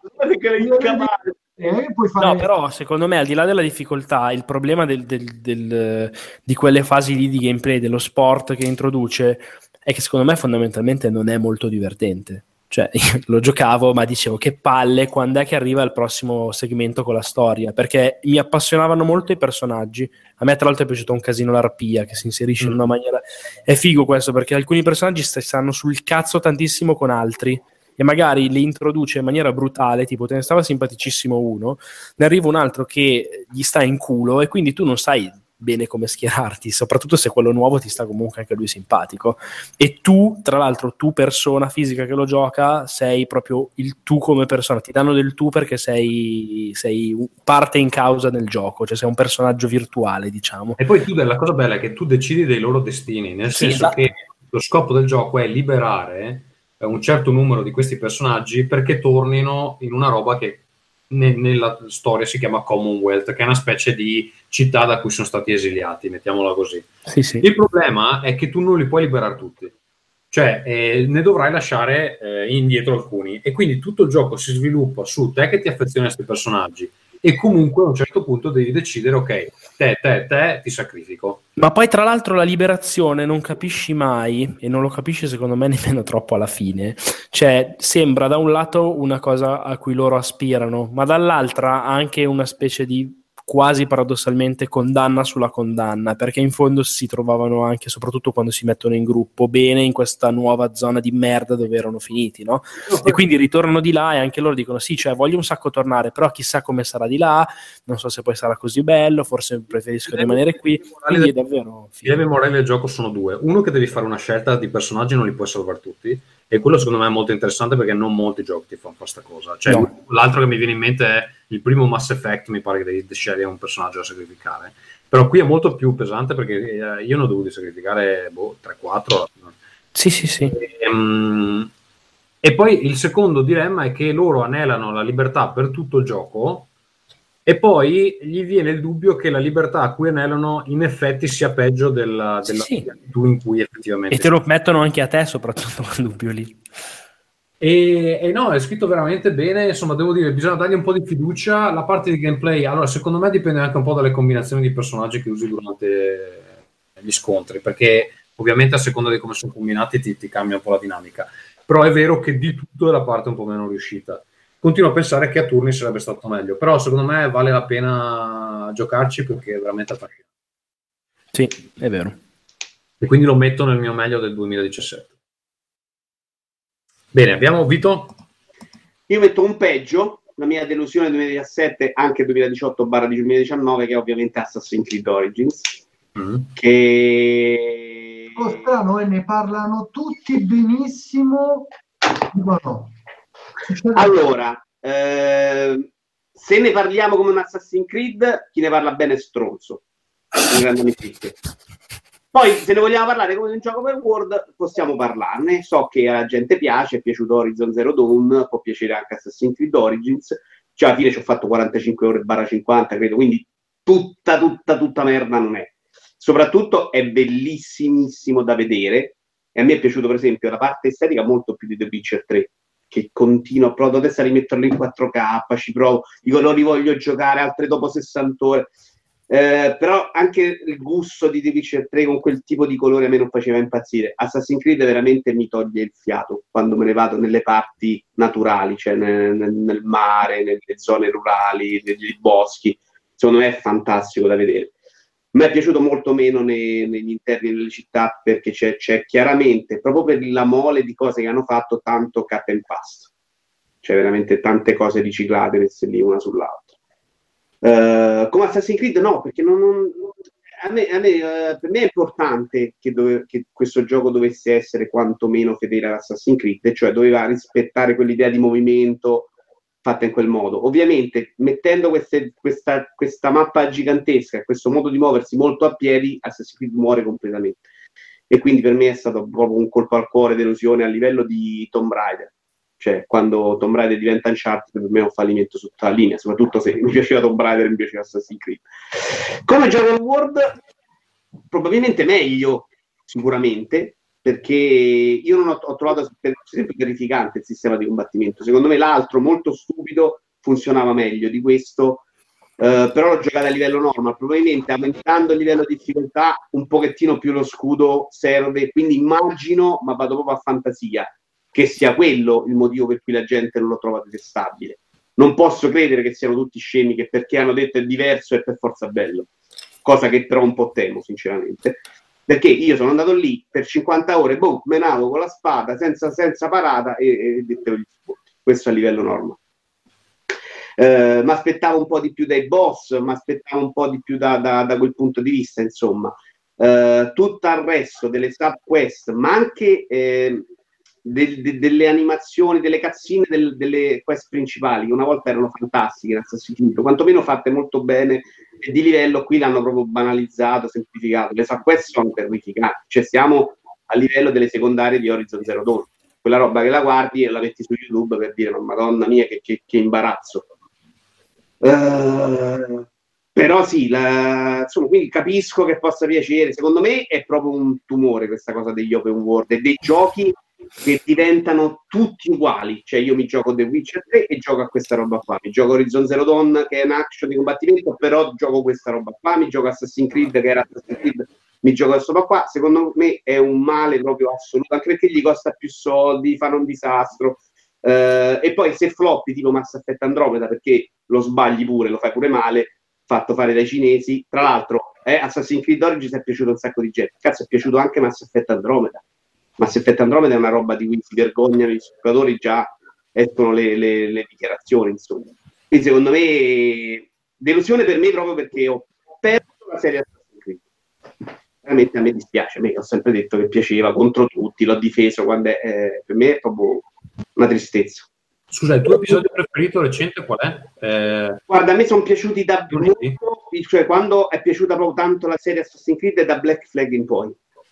Cioè Black Flag, Unity e, Syndicate, che però non era bella perché era buttina l'ambientazione, secondo me sono gli episodi perfetti. Black Flag c'ha il, il malus che ti devono piacere i pirati, se non ti piace, c'è il mare, è proprio tutta una roba basata sulle navi.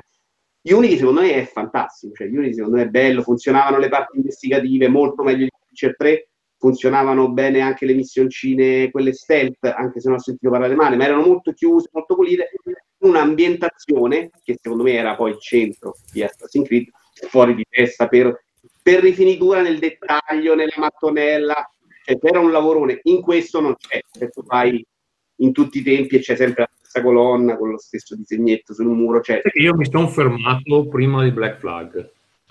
Mi sono fermato al 3 che mi ha fatto talmente schifo che ho detto il non 3 è orribile. Il 3 avevo abbandonato la serie anch'io, infatti Black Flag è il primo che non prendo al day one, lo prendo in super sconto successivamente e incredibilmente mi ritrovo un gioco che era completa- aveva completamente abbandonato i vecchi Assassin's Creed, quantomeno, rimanendo un Assassin's Creed, ma aveva tolto tutta la zozzeria, le missioni secondarie, le missioni quelle in cui segui un tizio per 20 minuti, tutta roba che è tornata invece in questo. Tranne la parte in cui fai Assassin's Creed, cioè t'arrampichi, corri, in movimento, cioè ci sono un sacco di, di torri anche qua, ma sono proprio depotenziate, cioè è proprio banalissimo, sono basse, non, non, devi fare niente tu, è tutto automatico, quindi diventa proprio ma che cazzo lo sto facendo a fare? Va bene, Però... Simone? Allora, io vado su un brutto o su un bello? Eh, cosa hai fatto l'ultima volta? Un brutto, mi pare. Sì, il mobile brutto. Allora, bello, sempre Switch però, è Grateful Explosion Machine. Bello, bello, bello. Che sotto consiglio di Marco Motto, perché io dovete sapere, quando parla Mottura, contrariamente a quando parla Vito Iuvara, prendo appunti e poi compro spesso. No, stronzo, io sul cellulare c'ho un gioco che ho, preso per te, tu adesso mi attacchi così. Ma sei una persona disgustosa proprio. Sì, Tanto manco mi piace Sniper Keeper, se poi ho detto. Oh, lo sapevo che sei arido, ma questo lo sappiamo tutti. Insomma, Grateful Explosion Machine, che è un gioco per Switch, uno sparatutto, uno shoot em up, vecchio shoot em up, un dual shooter perché eh, si spara. No, non è un dual No, non è un twist shooter. Infatti, infatti, ho sbagliato, ho sbagliato. Si spara con. Anzi, è figo proprio per quello perché. Ascoltiamo Simona Ghira, allora, non sa neanche che genere di gioco è. Oh, ho sbagliato subito, mi sono corretto, eh, però eh, eh, essere umanisti, qualche cosa di negativo, eh, che te rimangi le cose, capito? Io pensavo che sbagliassi, che sbagliassi tutto tipo squadra, però e, ehm, insomma, uno shoot 'em up vecchio stile, molto old school, in verità non tanto eh, nella grafica direi eh, e soprattutto nel tipo di gameplay perché è, um, le, eh, lo scorrimento può essere verso destra o verso sinistra in dei quadri che sono eh, tondi diciamo nel senso che poi si eh, ritornano all'inizio. Come quelli di Resogan, sono dei esatto, cilindri. Tra l'altro, che, solo che Resogan è in 3D e quindi questa cosa la percepisci, la vedi. Eh, invece Gem è, ehm, vabbè, lo capisci anche che c'è la mappa. Sai però... come? Fantasy Zone aveva quella struttura lì. Bravo, Fantasy Zone che non conosco, non mi ricordo. Era per il Master System di Sega, aveva proprio quella stessa struttura che finivi da una parte e ricominciavi dall'altra, uguale. Ehm, insomma, il gioco comunque sia è un indie eh, sviluppato per Switch e tra l'altro, se non sbaglio, all'uscita, Marco, o abbiamo dovuto aspettare un Era po'? Era pochissimi giorni dopo l'uscita, è uscito eh. una roba come due settimane dopo, mi pare.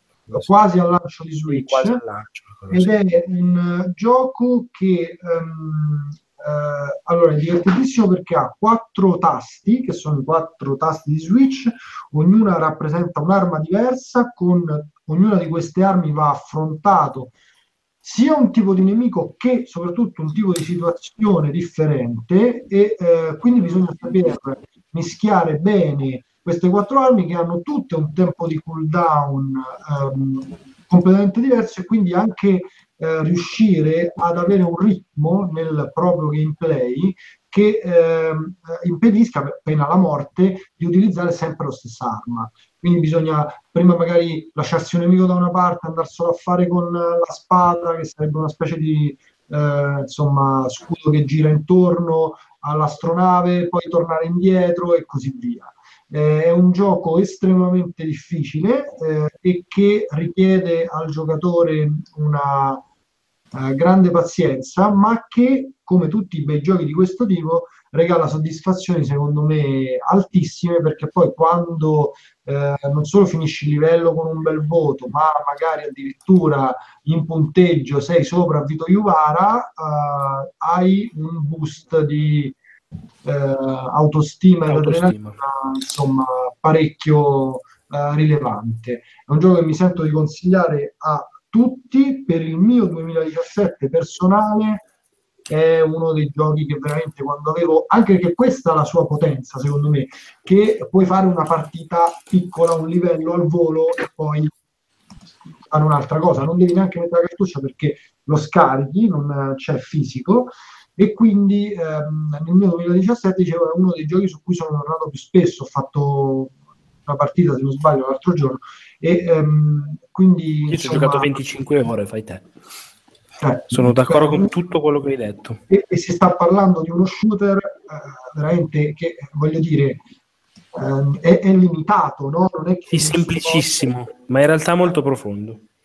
È, è, proprio tutto gameplay e questo tipo di giochi qui a me fanno impazzire perché eh, io ritengo uno dei migliori giochi della storia Rez, di cui abbiamo parlato prima per la mia copertina, proprio perché è eh, solo gameplay oriented quasi, non c'è trama, non c'è niente. E questo gem, Grateful Explosion Machine, eh, non lo ricorda per niente, non c'entra nulla, però come tipo di ehm, coinvolgimento dell'utente secondo me è simile ai gioconi. Poi vabbè, io sono un grande... Io lo dico, a me è piaciuto almeno quanto Resogan So che sembra esagerato per molti, ma io lo metto a quel livello lì. Cioè, per me è proprio bellissimo, hai fatto bene a citarlo. E comunque, insomma, gioco che soprattutto per la sua dimensione portable, ci faccio una partita e poi ci rigioco tra un po', dovrebbe essere scaricato in ogni Switch eh, del pianeta. Va bene. Uh... Se a Vito è piaciuto. Sai che non l'ho giocato? un po' troppo eh. nell'aspetto troppo vabbè ho capito ma tu gli shoot mappa da piccolo sì da piccolo non no, i videogiochi ma abbastanza chiarita questa io odiavo i videogiochi da piccolo ma davvero? ma abbastanza ma perché? Perché c'è questa cosa di non avere i checkpoint che non l'ho mai superata in realtà. A me se non mi metti no, questa cosa posso fare le cose e una volta non erano così, non dico adesso. Ti spiego io Marco, allora quando un laziale nasce a Roma eh, si sente sempre comunque escluso, cioè nel senso perché sai, sono tutti della Roma e lui è della Lazio, va in pizzeria e, e, e così.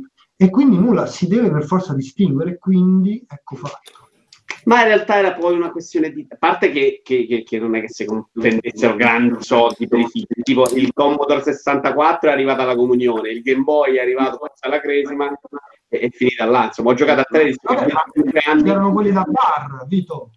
Quelli da bar li giocavi, no? frequentavo questi Monica, ragazzi, io sono il suonatore professionista. No, eh, quello del 1942, come si chiamava? Quello proprio di guerra dall'alto, scorrimento. Guarda, quello l'ho giocato anche ah, era gioco. Era gioco ho giocato quello, Moonwalker e Combat School. Erano quelli che stavano al mare, dove frequentavo dei posti dove c'erano un po' dei videogiochi. Basta. Altro. Non ho visto i cartoni da maschio, ho visto un sacco di cartoni da femmina, l'ho sempre detto. Cioè, posso farvi tutta la storia di Candy, Millie, Sara, ma non posso, non conosco bene che è il guerriero, per dire. Però, dico. Sono so cose che ti segnano, eh. eh lo so, però, la sorella grande è così. E a casa mia non era una famiglia molto democratica come adesso, che i bambini dicono voglio vedere i cartoni e il genitore come uno stronzo sta lì e si guarda Peppa the Pig. Uh, Peppa Pig, voglio dire.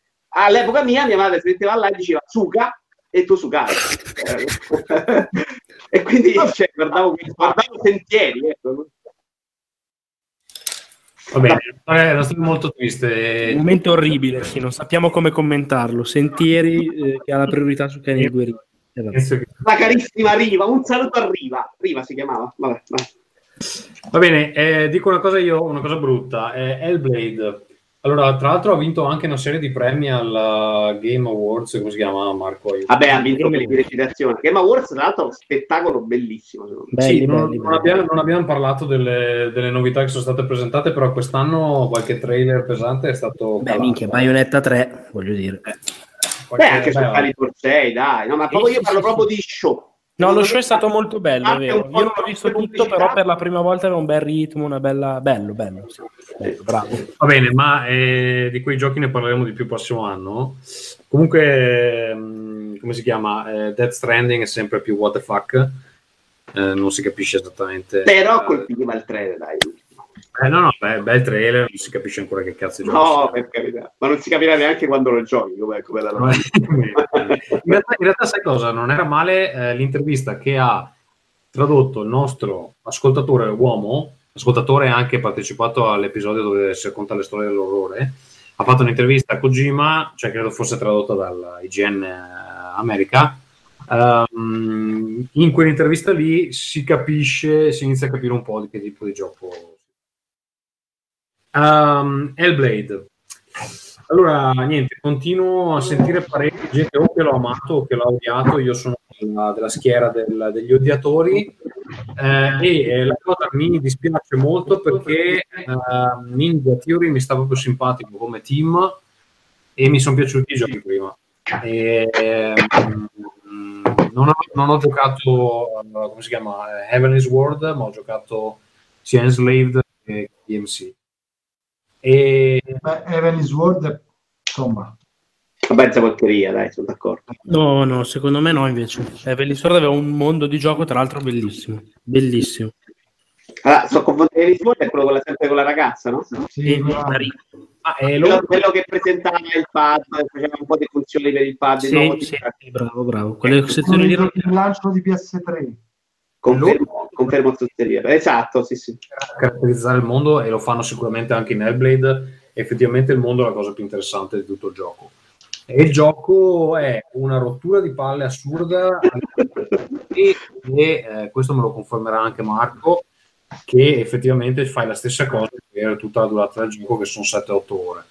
Però io su questa Io gli ho cosa- messo un voto che la mia recensione è stata molto discussa, so, online, eccetera. Gli ho messo qualcosa più di 6, non mi ricordo esattamente che decimale. Eh, ma vai avanti, poi dico perché. No, e, e poi soprattutto, eh, cioè, se fai un gioco con il gameplay palloso, Esattamente. Mm, che secondo me il combattimento un po' di potenziale ce l'aveva anche, ma non, non l'hanno mai app- approfondito. Molto. E- Il problema, secondo me, più che il combattimento, che sono d'accordo con te, però tutto sommato, secondo me, nella banalità più totale che è il combattimento così come è stato implementato, cioè ancora ce la fa. A me mh, hanno proprio infastidito le fasi di gameplay con molte virgolette con gli enigmi, perché tutto il gioco si basa sostanzialmente sullo stesso enigma dall'inizio alla fine. Sì. E oltretutto lo stesso enigma è una merda dalla seconda volta che lo fai, cioè veramente lento, noioso, eh, mai, come dire, secondo me i puzzle belli, cito Static che ho già citato prima, vabbè, ma Portal, tu- qualsiasi gioco fatto con dei bei puzzle ti danno un senso di soddisfazione quando li hai risolti, ti fanno sentire intelligente. Hellblade non è mai così e oltretutto ha un sistema di controllo farraginoso che quando devi, come dire, orientare lo schema per trovare la forma a volte si un incesta. paio, di, un paio di volte in cui non va, sì. Che devi trovare proprio la- l'angolo esatto. Vabbè, Però io- Io non li ho patiti così tanto, sinceramente. Tra l'altro venivo dal tuo commento in cui c'è sempre lo stesso enigma. Tutto sommato, secondo me, nell'ottica dell'avventura non è una roba fastidiosa, anche perché si risolve da sola, vai- cioè, sono anche segnalati. Ma il problema fondamentale per me del gioco, e poi lascio parlare Tommaso, ci mancherebbe. Non è vero, Marco, lo sappiamo che non mi fai parlare. No, è che, è che cioè, alla fine, se mi metti del gameplay, io allora ti devo valutare il gameplay. E secondo me in questo caso il gameplay era molto mediocre. Se invece scegli, come fanno tanti altri giochi narrativi, di passare sopra il gameplay o di metterne proprio ma nemmeno un'infarinatura, cioè una cosina così, allora per me va bene, cioè io lo accetto, ma se mi scegli di mettere il gameplay di stampo tradizionale, perché questo gioco ha un gameplay di stampo tradizionale, cioè mia madre non potrebbe mai finire il Blade, allora secondo me se lo fai, io perché lo fai male, mancato a un'ora dalla fine. Cioè, sai, ok, se lo fai, lo fai male, secondo me eh, meriti, come dire, di essere recensito come un gioco normale. Poi fa niente che c'è una trama interessante, comunque secondo me non assolutamente bellissima, straordinaria, come hanno detto tutti. L'unica cosa veramente incredibile per me è l'audio design e il performance capture di lei. Però vabbè. Ecco, allora io su questa cosa della trama voglio dire perché allora posso accettare che il gameplay sia così. Allora, l'hanno messo in maniera che non è né carne né pesce e quindi hanno fatto scontenti tutti. Però la storia è bella? No. La risposta è che la storia non è bella. La sto- la- i, dialoghi, I dialoghi sono eh, ripetitivi, non, sono molto verbosi eh, sono- e cercano di suscitare delle emozioni senza mai riuscirci. Però secondo me, e per me, io gli ho dato un'insufficienza per dire, eh, però, però la parte della pazzia secondo me è resa meravigliosamente, cioè questa cosa delle voci in testa continuamente, che è una roba magari scomoda e pesante da giocare, anche noiosa, perché poi il personaggio è vero che è proprio lento, cioè non, non si muove bene, più che la parte dei nemici, secondo me è quella la parte scannata completamente, qui il movimento in cui col tasto corsa è comunque un carro armato. Però la parte della pazzia, anche visionaria, secondo me ci stanno dentro. Non so, io l'ho trovato estremamente horror, molto più horror di quanto mi aspettassi. È pieno di cadaveri mutilati, gente, lei pie- è sempre piena di sangue in qualsiasi situazione, la riempiono di botte, eccetera. Ma al di là di quello, che vabbè ci sta, cioè la parte della pazzia secondo me era più bella in Silent Hill 2. Ed è un gioco che non, aveva- non ha avuto bisogno di fare un documentario per spiegarti la parte della pazzia, Perché E- c'era la pazzia in Silent Hill 2, secondo me. Beh, perché lui si immagina tutto, cazzo Vito. Eh. Ah, parli, parli parli a livello visivo, no? Ma io parlo proprio a un livello cioè, di immedesimazione, dai. Cioè, sta cosa delle voci in testa era potente comunque. Non so, sarà che non ho un impianto audio adeguato perché uso gli... Ma io PC non, l'ho come impianto. Non so, boh, l'ho, trovato, l'ho trovato un po' forzato, un po' Ah, esagerato. Tra l'altro, per una parte del gioco l'ho già raccontato, sentivo una voce sotto italiana, tipo napoletano, e dico, porca, un giorno in una sessione, dico, cazzo, ma hanno messo... Però no- non, è- non era come le altre che comunque dicevano... qualcosa. io... Sentivo ogni tanto ed avevo lasciato, mi sono accorto da quando ho messo in pausa un video di un amico di Tori Pizzo sotto a partire e questo si accumulava le voci. Che però faceva, un suo senso. Una delle personalità era un napoletano. No, era, era bello, faccio anche la voce italiana, però poi c'entrava un cazzo per adesso, quindi non Eh. perché poi tutto. Però era... Va bene, dai, eh, tocca a Vito, credo, adesso.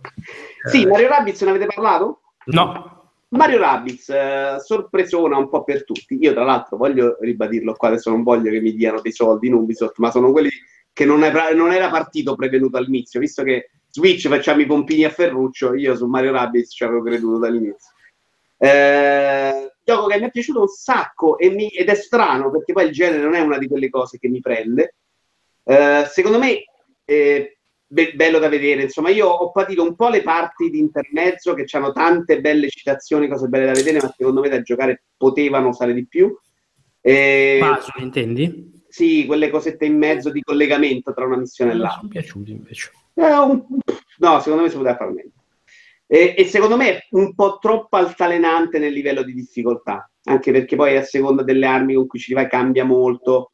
Eh, c'è stato un momento a livello 2 in cui era troppo difficile, poi diventa troppo facile. Insomma, secondo me poteva essere anche un po' bilanciato meglio, ma per il resto è un gioco che ti prende, che, che ha tante possibilità ed è una roba, secondo me, più complicata di quanto era lecito aspettarsi. Cioè, c'ha proprio eh, tante varianti in cui stai lì a pensare tatticamente cosa faccio prima, cosa faccio dopo e cambia molto lo scontro in base a quello che fai prima o quello che fai dopo. Quindi da quel punto di vista mi ha sorpreso perché io mi aspettavo una roba molto più semplificata e stupidotta. Eh, per il resto bello, bello dall'inizio alla fine. Forse le dinamiche con i boss potevano essere un po' più varie, però dai, fun- funziona tutto. Cioè, non posso proprio dire un cazzo. Ed è per come impacchettato, l'ha detto spesso anche Mottura, secondo me è molto astuto nel farlo sembrare un gioco incredibilmente bello, perché sembra veramente pulitissimo, sicuramente più di Mario Odyssey. Cioè, come estetica a guardarlo così. Poi è chiaro che fanno cose diverse, non c'entrano un cazzo l'uno con l'altro. Però c'ha una pulizia di fondo, secondo me, Sì, lo fa sembrare la visuale, certe enfasi sulle animazioni, certe inquadrature, lo fa sembrare un gioco più AAA, di una produzione più grossa e più curata di quanto non sia in realtà. Non che non sia curata, ma secondo me non ha dietro i soldi che dà l'impressione di... E bello, tatticamente, secondo me è un gioco anche, insomma, non, non banale, capolavoro. Il capolavoro magari no, dai. Ah, io ce lo metto, ce lo metto nei miei migliori, mi è piaciuto tanto. Eh, ma No, anche a me è piaciuto un casino, però capolavoro. portare, a portare a me piace capolavoro quando mi porti a giocare cose che non mi piacciono, per me è vinto, insomma. Cioè, XCOM ci ho provato la terza missione e ho sbragato un po' le palle, anche esteticamente. Questo era semplice e giusto, secondo me, eh, ce n'era. Bene, bene. Va bene, eh, Marco tocca a te. Vado velocissimo su Metroid Samus Returns, solo per dire che eh, è un gioco che anche questo mi ha sorpreso, nel senso che prima di tutto mi ha sorpreso l'esistenza di questo gioco, è stato annunciato a giugno ed è uscito a settembre, nessuno se lo immaginava. Eh, è stato sviluppato da Mercury Steam, che sono gli sviluppatori del discusso Castlevania, mh, l'ultimo, quello Lords of Shadow, e soprattutto anche di ehm, Raiders of the Blo- Broken Planet, che invece è stato un floppone galattico quest'anno, proprio non se l'è cagato nessuno. E, mh, invece su Metroid Samus Returns non gli avrei dato molto, sinceramente, perché per esempio il Castlevania che avevano fatto uscire per il DS non mi era esattamente piaciuto. Eppure qui hanno fatto, secondo me, hanno sfornato il loro gioco migliore in assoluto e soprattutto un gran bel Metroid, nel senso che è un Metroid eh, classico, è un remake di Metroid 2 innanzitutto, eh, con delle modifiche e delle aggiunte anche di, di rilievo, e però è un gioco che mi è piaciuto tantissimo, cioè soprattutto forse Metroid, se non è la mia saga preferita di Nintendo, ci manca poco, ma forse anche lo è. Adesso ci dovrei pensare, però ok, sta là, diciamo, per me. E visto come mi ero sentito trattato da fan di Metroid negli ultimi anni da Nintendo, ecco, è stata proprio una bella boccata di aria fresca e un ritrovare anche un personaggio, Samus Aran, che mi era mancato in quella dimensione lì, cioè senza stronzate delle palline de- di Federation Force, senza robe che non c'entrano un cazzo, cioè Metroid, quella cosa lì fatta bene, bella, che funziona, figata. L'unico forse difetto, ma non è colpa sua, è legato all'hardware su cui gira. Il 3DS secondo me è una roba, l'ho già detto altre volte, abbastanza inguardabile, totalmente fuori dal tempo. È un gioco per 3DS con una grafica 3D eh, cioè ovviamente molto molto basica. L'avessero fatto su Switch, ovviamente non possono fare un porting perché a livello tecnico dovrebbero veramente alzargli la mole di poligoni, di lavoro di texture, di effetti, eccetera, eccetera, meno significativa, ma avessero fatto lo stesso gioco su Switch mi sarei fatto tipo delle seghe epocali. Così mi è solo piaciuto tantissimo. Bene, tocca a Simone. E ho qualche negativo, ehm, ma non si può parlare di cose non videoludiche. La seconda stagione di Stranger Things la possiamo un po' criticare. Eh, vabbè, eh, la puoi criticare, però attenia- atteniamoci che già abbiamo altre cosette da... Guarda, io ehm, avrei detto onestamente che il mio 2017 non è stato un buon anno per VR, però eh, questo è anche dovuto soprattutto al fatto che ehm, mi sono trovato veramente di meno a giocare in salone dove ho il VR e l'utilizzo che ne ho fatto è stato quello di far vedere più o meno Batman a tutti e, e- e giocare a poco. Devo dire che non ho provato a far point, così come non ho provato Resident Evil, ma Resident Evil non ce la farei, proprio non, non è una roba per me. Però eh, l'entusiasmo iniziale, l'oggetto comprato che usavo ogni giorno, anche per giocare Per cui tra l'altro hai fatto anche degli scamuffi incredibili che hai, cioè, per pagar di meno, mi ricordo una storia complicatissima, no? Sì, sì, sì, l'ho preso scontato. No, l'ho preso al Black Friday, alla fine non era complicato. Cioè, la storia era complicata che io ho provato a fare quell'offerta a Milan Games Week 2016, però non c'ero riuscito. Poi l'ho preso al Black Friday in una nota catena insomma, di elettronica. Eh, detto Diciamo, questo, magari ci danno due spicci. Comunque l'entusiasmo è un po' scemato. Forse avrei dovuto giocare il blockbuster, ripeto, non avrei potuto giocare Resident Evil 7 proprio. E, ehm, C'è stata una parte di stanca in mezzo, secondo me, pesante, in cui sembrava addirittura che stesse prendendo una piega terribile. Eh, si è ripreso, secondo me. A, all'orizzonte vedo del positivo per PlayStation War, anche in uscita.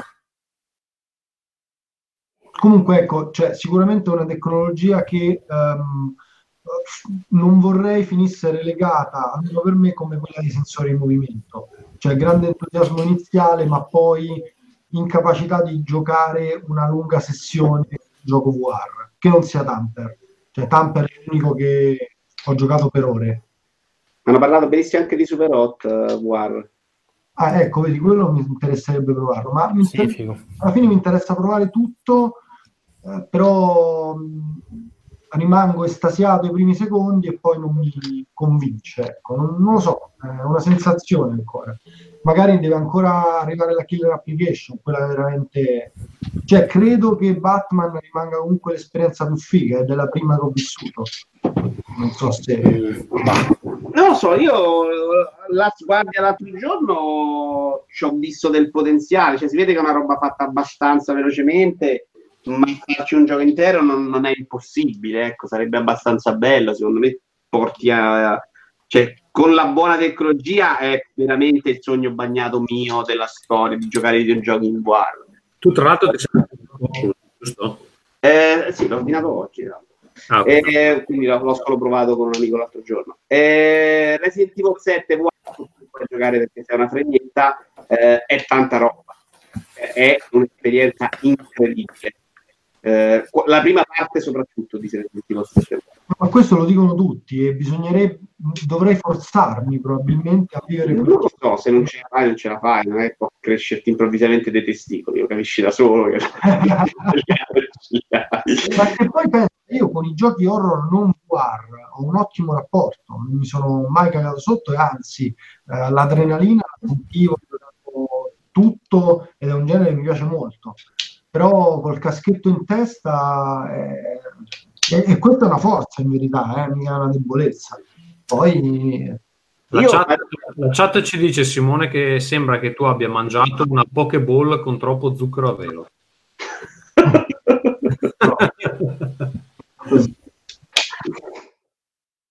Va bene, ehm, cosa manca da discutere? Ragazzi. Io allora, vole... vai, vai, vai, vai. Ma Caped dico l'avete fatto, sì. Caped... Parlato... No, oggi no. Resident Evil, ah, no? Resident Evil 7? No. no? Vabbè.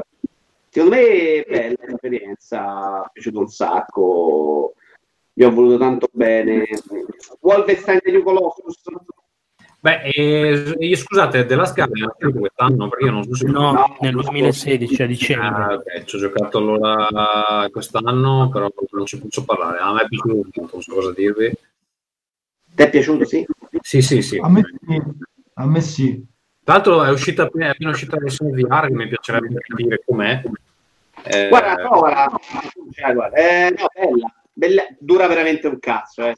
Di 20 minuti, ma secondo me ci arrivi a 20 minuti soprattutto se ti muovi, c'è questa cosa dei movimenti statici, però quando arriva il cagnone in faccia grande, soprattutto il livello di molto in verticale proprio per farti avere questa sensazione. Ma non è tutto il gioco in VR?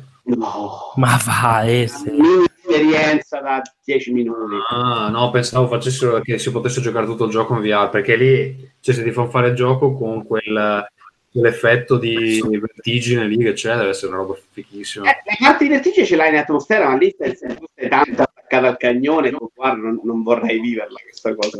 Io non ho capito che cazzo faccio un out in war, cioè, ho veramente timore. No? Cosa? Hai timore di cosa? Il cane? Wipeout in war.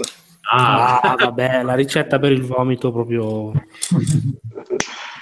Eh, sì, no, però è carina l'esperienza. Secondo me ce n'è. Purtroppo è che c'è PlayStation War, lo vedi proprio che tecnicamente è quella roba lì, soprattutto quando vai in esterno, il sole, gli effetti di luce, è una roba che si impasta un po' troppo. Lo pativa anche Resident Evil 7, era molto più bello all'interno. Ma io faccio i giochi belli, le lezioni non mi viene in mente niente. Allora, in realtà qui stiamo nella scaletta che avete completato a metà, un po' sì, un po' no. Eh, mi pare che abbiamo finito. No? Forse Posso solo dire un ultimo gioco che voglio menzionare che è uscito tra l'altro oggi, che mi è piaciuto molto, che si chiama Crawl. È un gioco che oggi è uscito su Nintendo Switch, è uscito questo, in, quest'autunno su PlayStation 4 e su Xbox One e su PC. E è un gioco molto particolare nel senso che è un titolo indie fatto da una, una software house di sole due persone che si chiama Powerhoof, sono australiani e la particolarità di questo gioco è che è un picchiaduro a scorrimento multiplayer da 1 fino a 4 giocatori con una struttura di base da dungeon crawler ma la figata vera qual è? L'ambientazione è fantasy con anche una grossa componente Lovecraftiana, quindi pentacoli, robe, c'è una voce narrante super creepy, fighissima. Grafica in pixel art con delle animazioni fuori di testa, bellissime, veramente tra le migliori che ho mai visto. La figata che cos'è? Che nel gioco uno fa l'eroe, quindi fa l'umano, e gli altri tre, che possono essere tre umani, è la cosa migliore, o se no potete giocare anche da soli con tre fatti dal computer o con due amici. Si può anche giocare in uno contro uno volendo, eh, non devono essere per forza quattro, ma in quattro dal meglio di sé.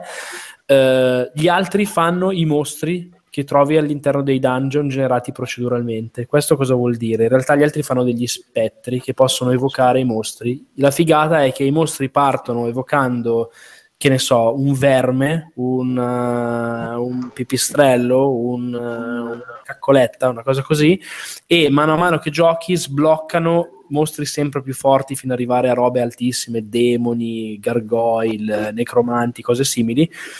La meccanica qual è? Che quando l'umano viene ucciso da uno dei mostri, l'umano diventa un mostro e il mostro diventa l'umano. E nel frattempo l'umano, eh, uccidendo mostri, esplorando i dungeon, eccetera, eccetera, può sbloccare abilità attive o passive, può sbloccare armi nuove, può sbloccare perk che gli potenziano sia l'umano che i mostri. Quindi c'è questo continuo scambio tra te che sei sia umano che poi muori e diventi mostro. E tra l'altro la figata anche che hanno aggiunto è che se tu sei uno dei mostri che non uccide l'umano, rosichi nella realtà e come mostro guadagni punti ira e quindi tra un livello e l'altro puoi sbloccare mostri più forti prima perché giustamente c'hai l'ira che ti sei incazzato e quindi sblocchi prima i mostri. Tutto questo è molto bilanciato bene e si gioca con soli due tasti, cioè uno è l'attacco e l'altro è la mossa speciale che ha il cooldown per l'umano e idem per i mostri. E i mostri sono tantissimi, 60 se non ricordo male. Ogni partita che fai sblocchi set di mostri nuovi, sblocchi evoluzioni nuove, quindi diciamo che la partita 10 non è uguale alla partita 1, ma in multiplayer è una roba stradivertente, cioè tanto per dirvi l'ho portato in ufficio e gente che magari sì, appassionata ai videogiochi ma non eh, super nerd, eh, cioè c'è impazzita dietro. E su Switch si sposa da Dio perché se mettete il Joy-Con in orizzontale e giocate così al volo in giro è la morte sua.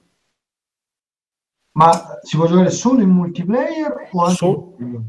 Scusami? Solo multiplayer o anche in single? Puoi giocare in single player emulando il multiplayer, cioè giochi da solo con tre della, o- uno, due o tre mossi dalla CPU. Tra l'altro, CPU veramente molto Quindi bastarda. anche da solo diventi mostri, non sei sempre l'umano. No, no, no, assolutamente, anche da solo diventi mostri, certo. Assolutamente. E il difetto che può avere, quello più grosso che so che gli imputeranno principalmente, è il fatto che eh, il multiplayer è solo il locale. Però cazzo, l'hanno sviluppato in due Ah, persone. locale? È solo locale.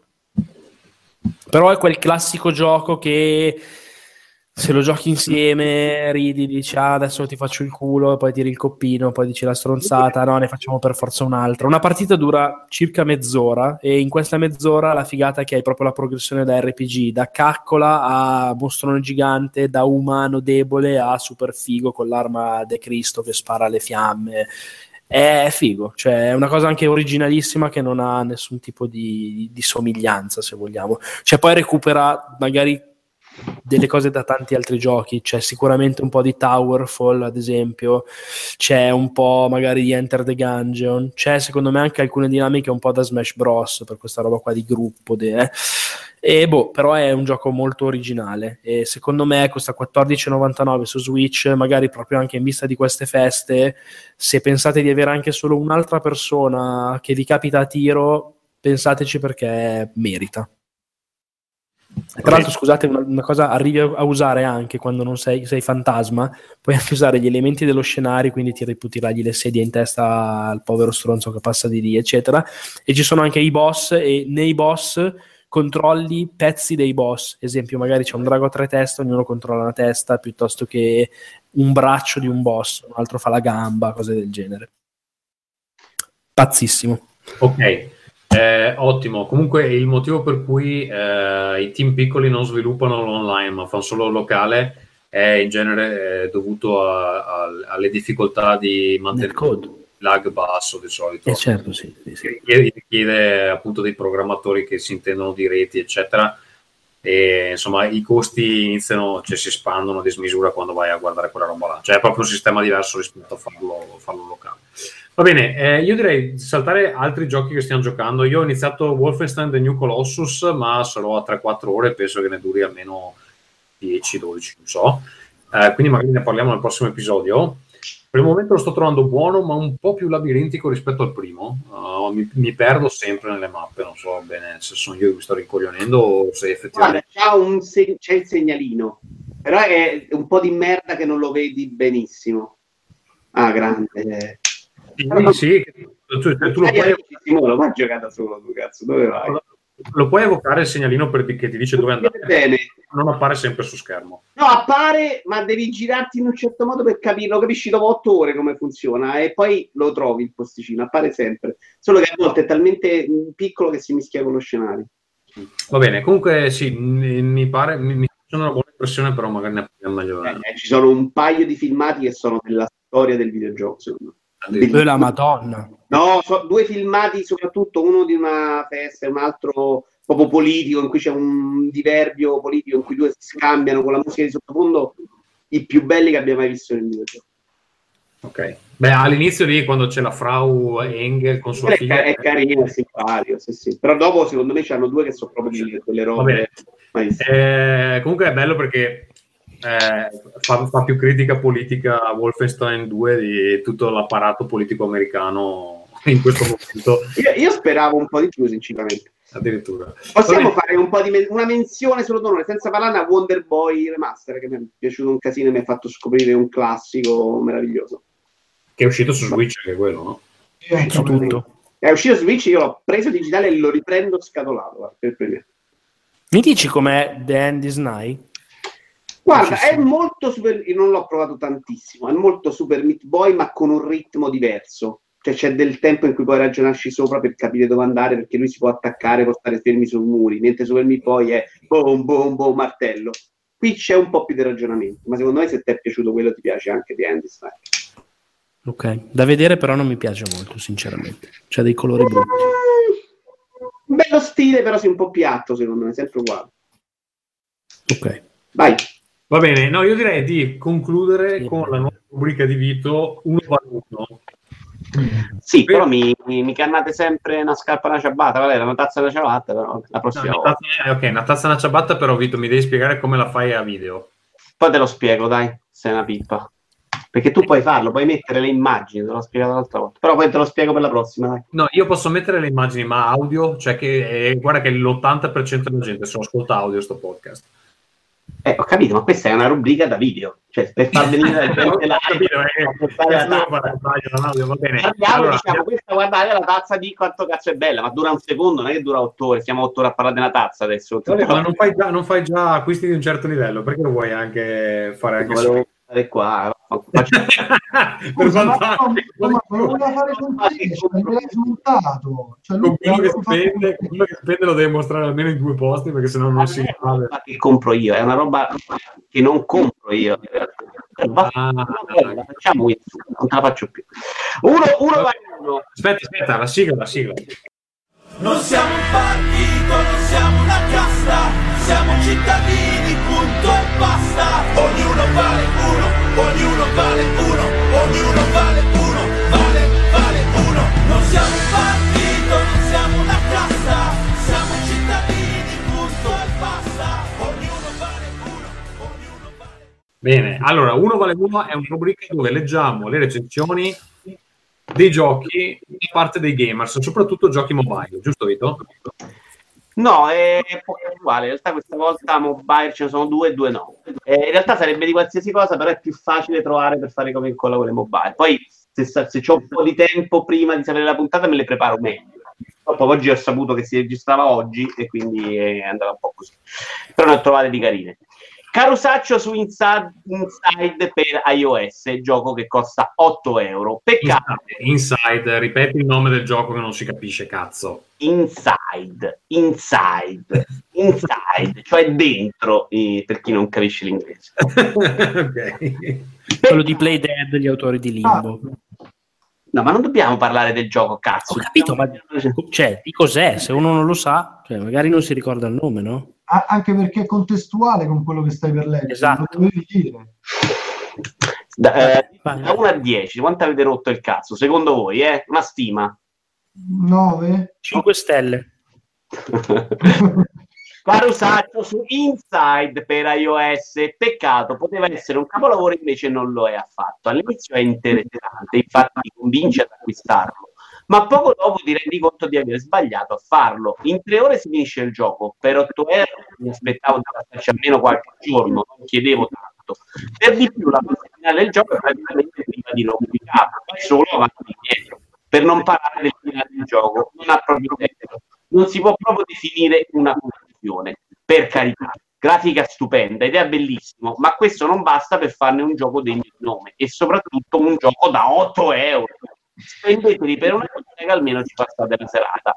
PS, magari aggiornatelo aggiungendo un nuovo livello, qualcosa che possa dare un finale, almeno chi come me ha speso questi soldi può dire di averli buttati solo a metà. Peccato davvero.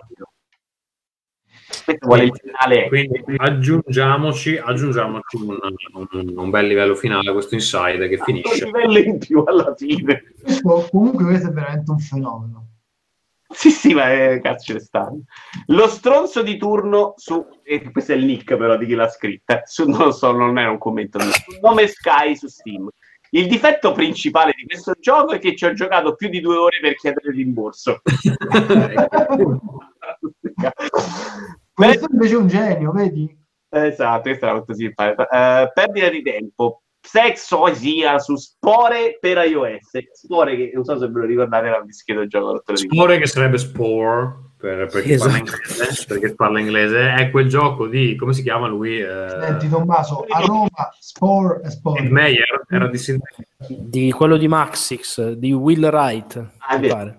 Right. Ok. Vabbè, era quel gioco dove si potevano fare dei, dei mostri, era un po' tipo No Man's Sky, eh, dove si potevano fare dei mostri schifosi di varie forme con l'editor più o meno. Wright, sì, giusto. Sì, che doveva anche lì, hai detto bene tipo No Man's Sky perché anche questo doveva essere tipo l'apocalisse del mondo, aveva promesso ah, evoluzioni di tutto, dalla cellula allo Space Simulator. eh. Era molto bello la, la- la parte iniziale, tipo il tutorial. Sì, il character creator era carino. Eh, due pali.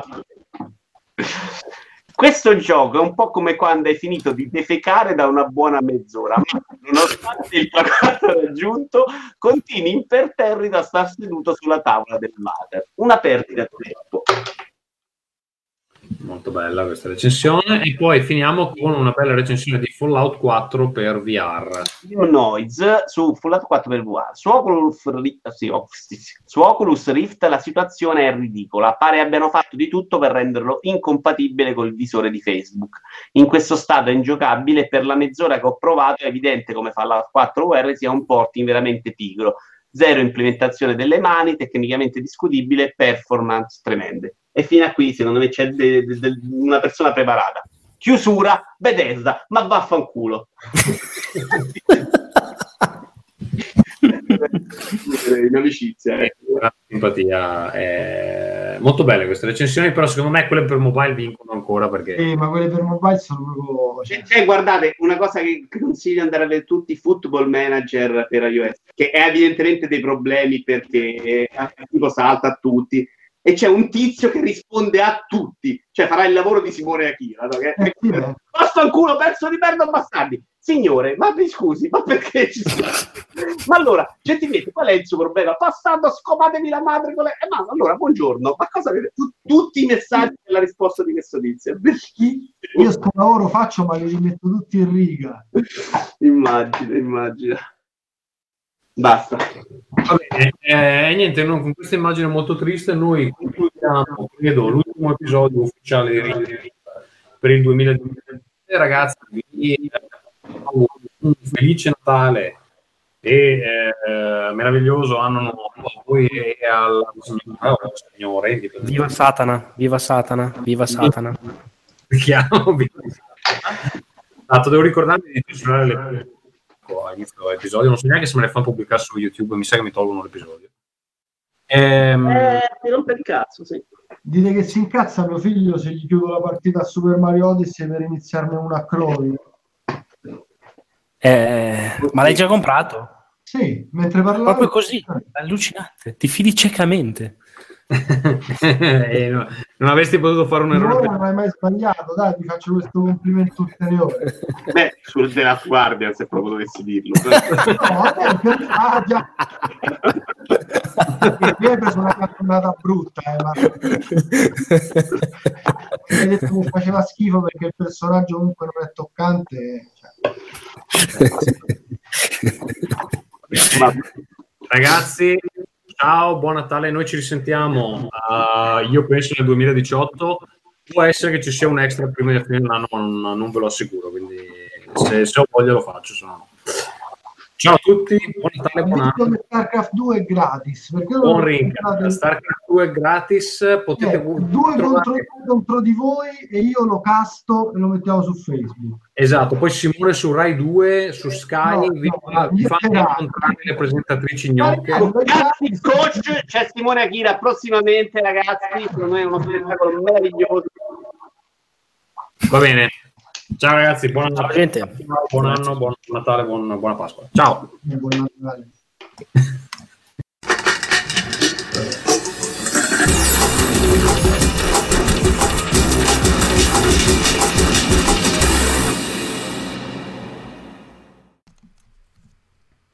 Se vi piace Rincast potete supportarci all'indirizzo patron.podbean.com slash Rincast oppure potete comprare su Amazon anche se ormai sarete senza soldi per via del Natale tramite il link che trovate nella colonna destra su www.rincast.it e anche nella descrizione dell'episodio quindi a seconda del client podcast che utilizzate lo trovate lì comunque cliccate sul link arrivate ad Amazon non pagate una lira in più eh, una parte delle commissioni vanno a noi. Eh, se volete parlare con, eh, con noi durante la giornata ci, tru- ci trovate su telegram.me slash rincast, telegram lo potete utilizzare dal web o anche c'è un'app per parlare praticamente come whatsapp, però più bello secondo me. Ehm, vediamo, abbiamo anche il Discord. Se volete organizzare delle partite per giocare insieme, lo trovate a discord.io slash eh, rincast. Non si è ancora sviluppato come vorrei, ma è più che altro eh, colpa mia. Comunque, se volete organizzare con altri eh, ascoltatori di Rincast, eh, semplicemente andate lì o organizzatevi su Telegram e poi tramite Discord potete effettivamente eh, giocare insieme. Ehm, tutti sti link comunque eh, li trovate anche sulla bio Twitter di Rincast. Ovviamente l'indirizzo Twitter a questo punto dovreste conoscerlo è www.twitter.com slash Rincast. Se volete mandarci delle email, ci sono arrivate delle email per la nuova rubrica 1 vale 1, lo potete fare a rincast.gmail.com, tutto il resto lo trovate sempre su www.rincast.it. Uh, niente, ringrazio ancora Alex per avermi fornito Pod Cleaner e uh, niente, buon Natale, buone feste, se non ci risentiamo eh, prima della fine dell'anno, uh, buon inizio 2018. Ciao! Greencast.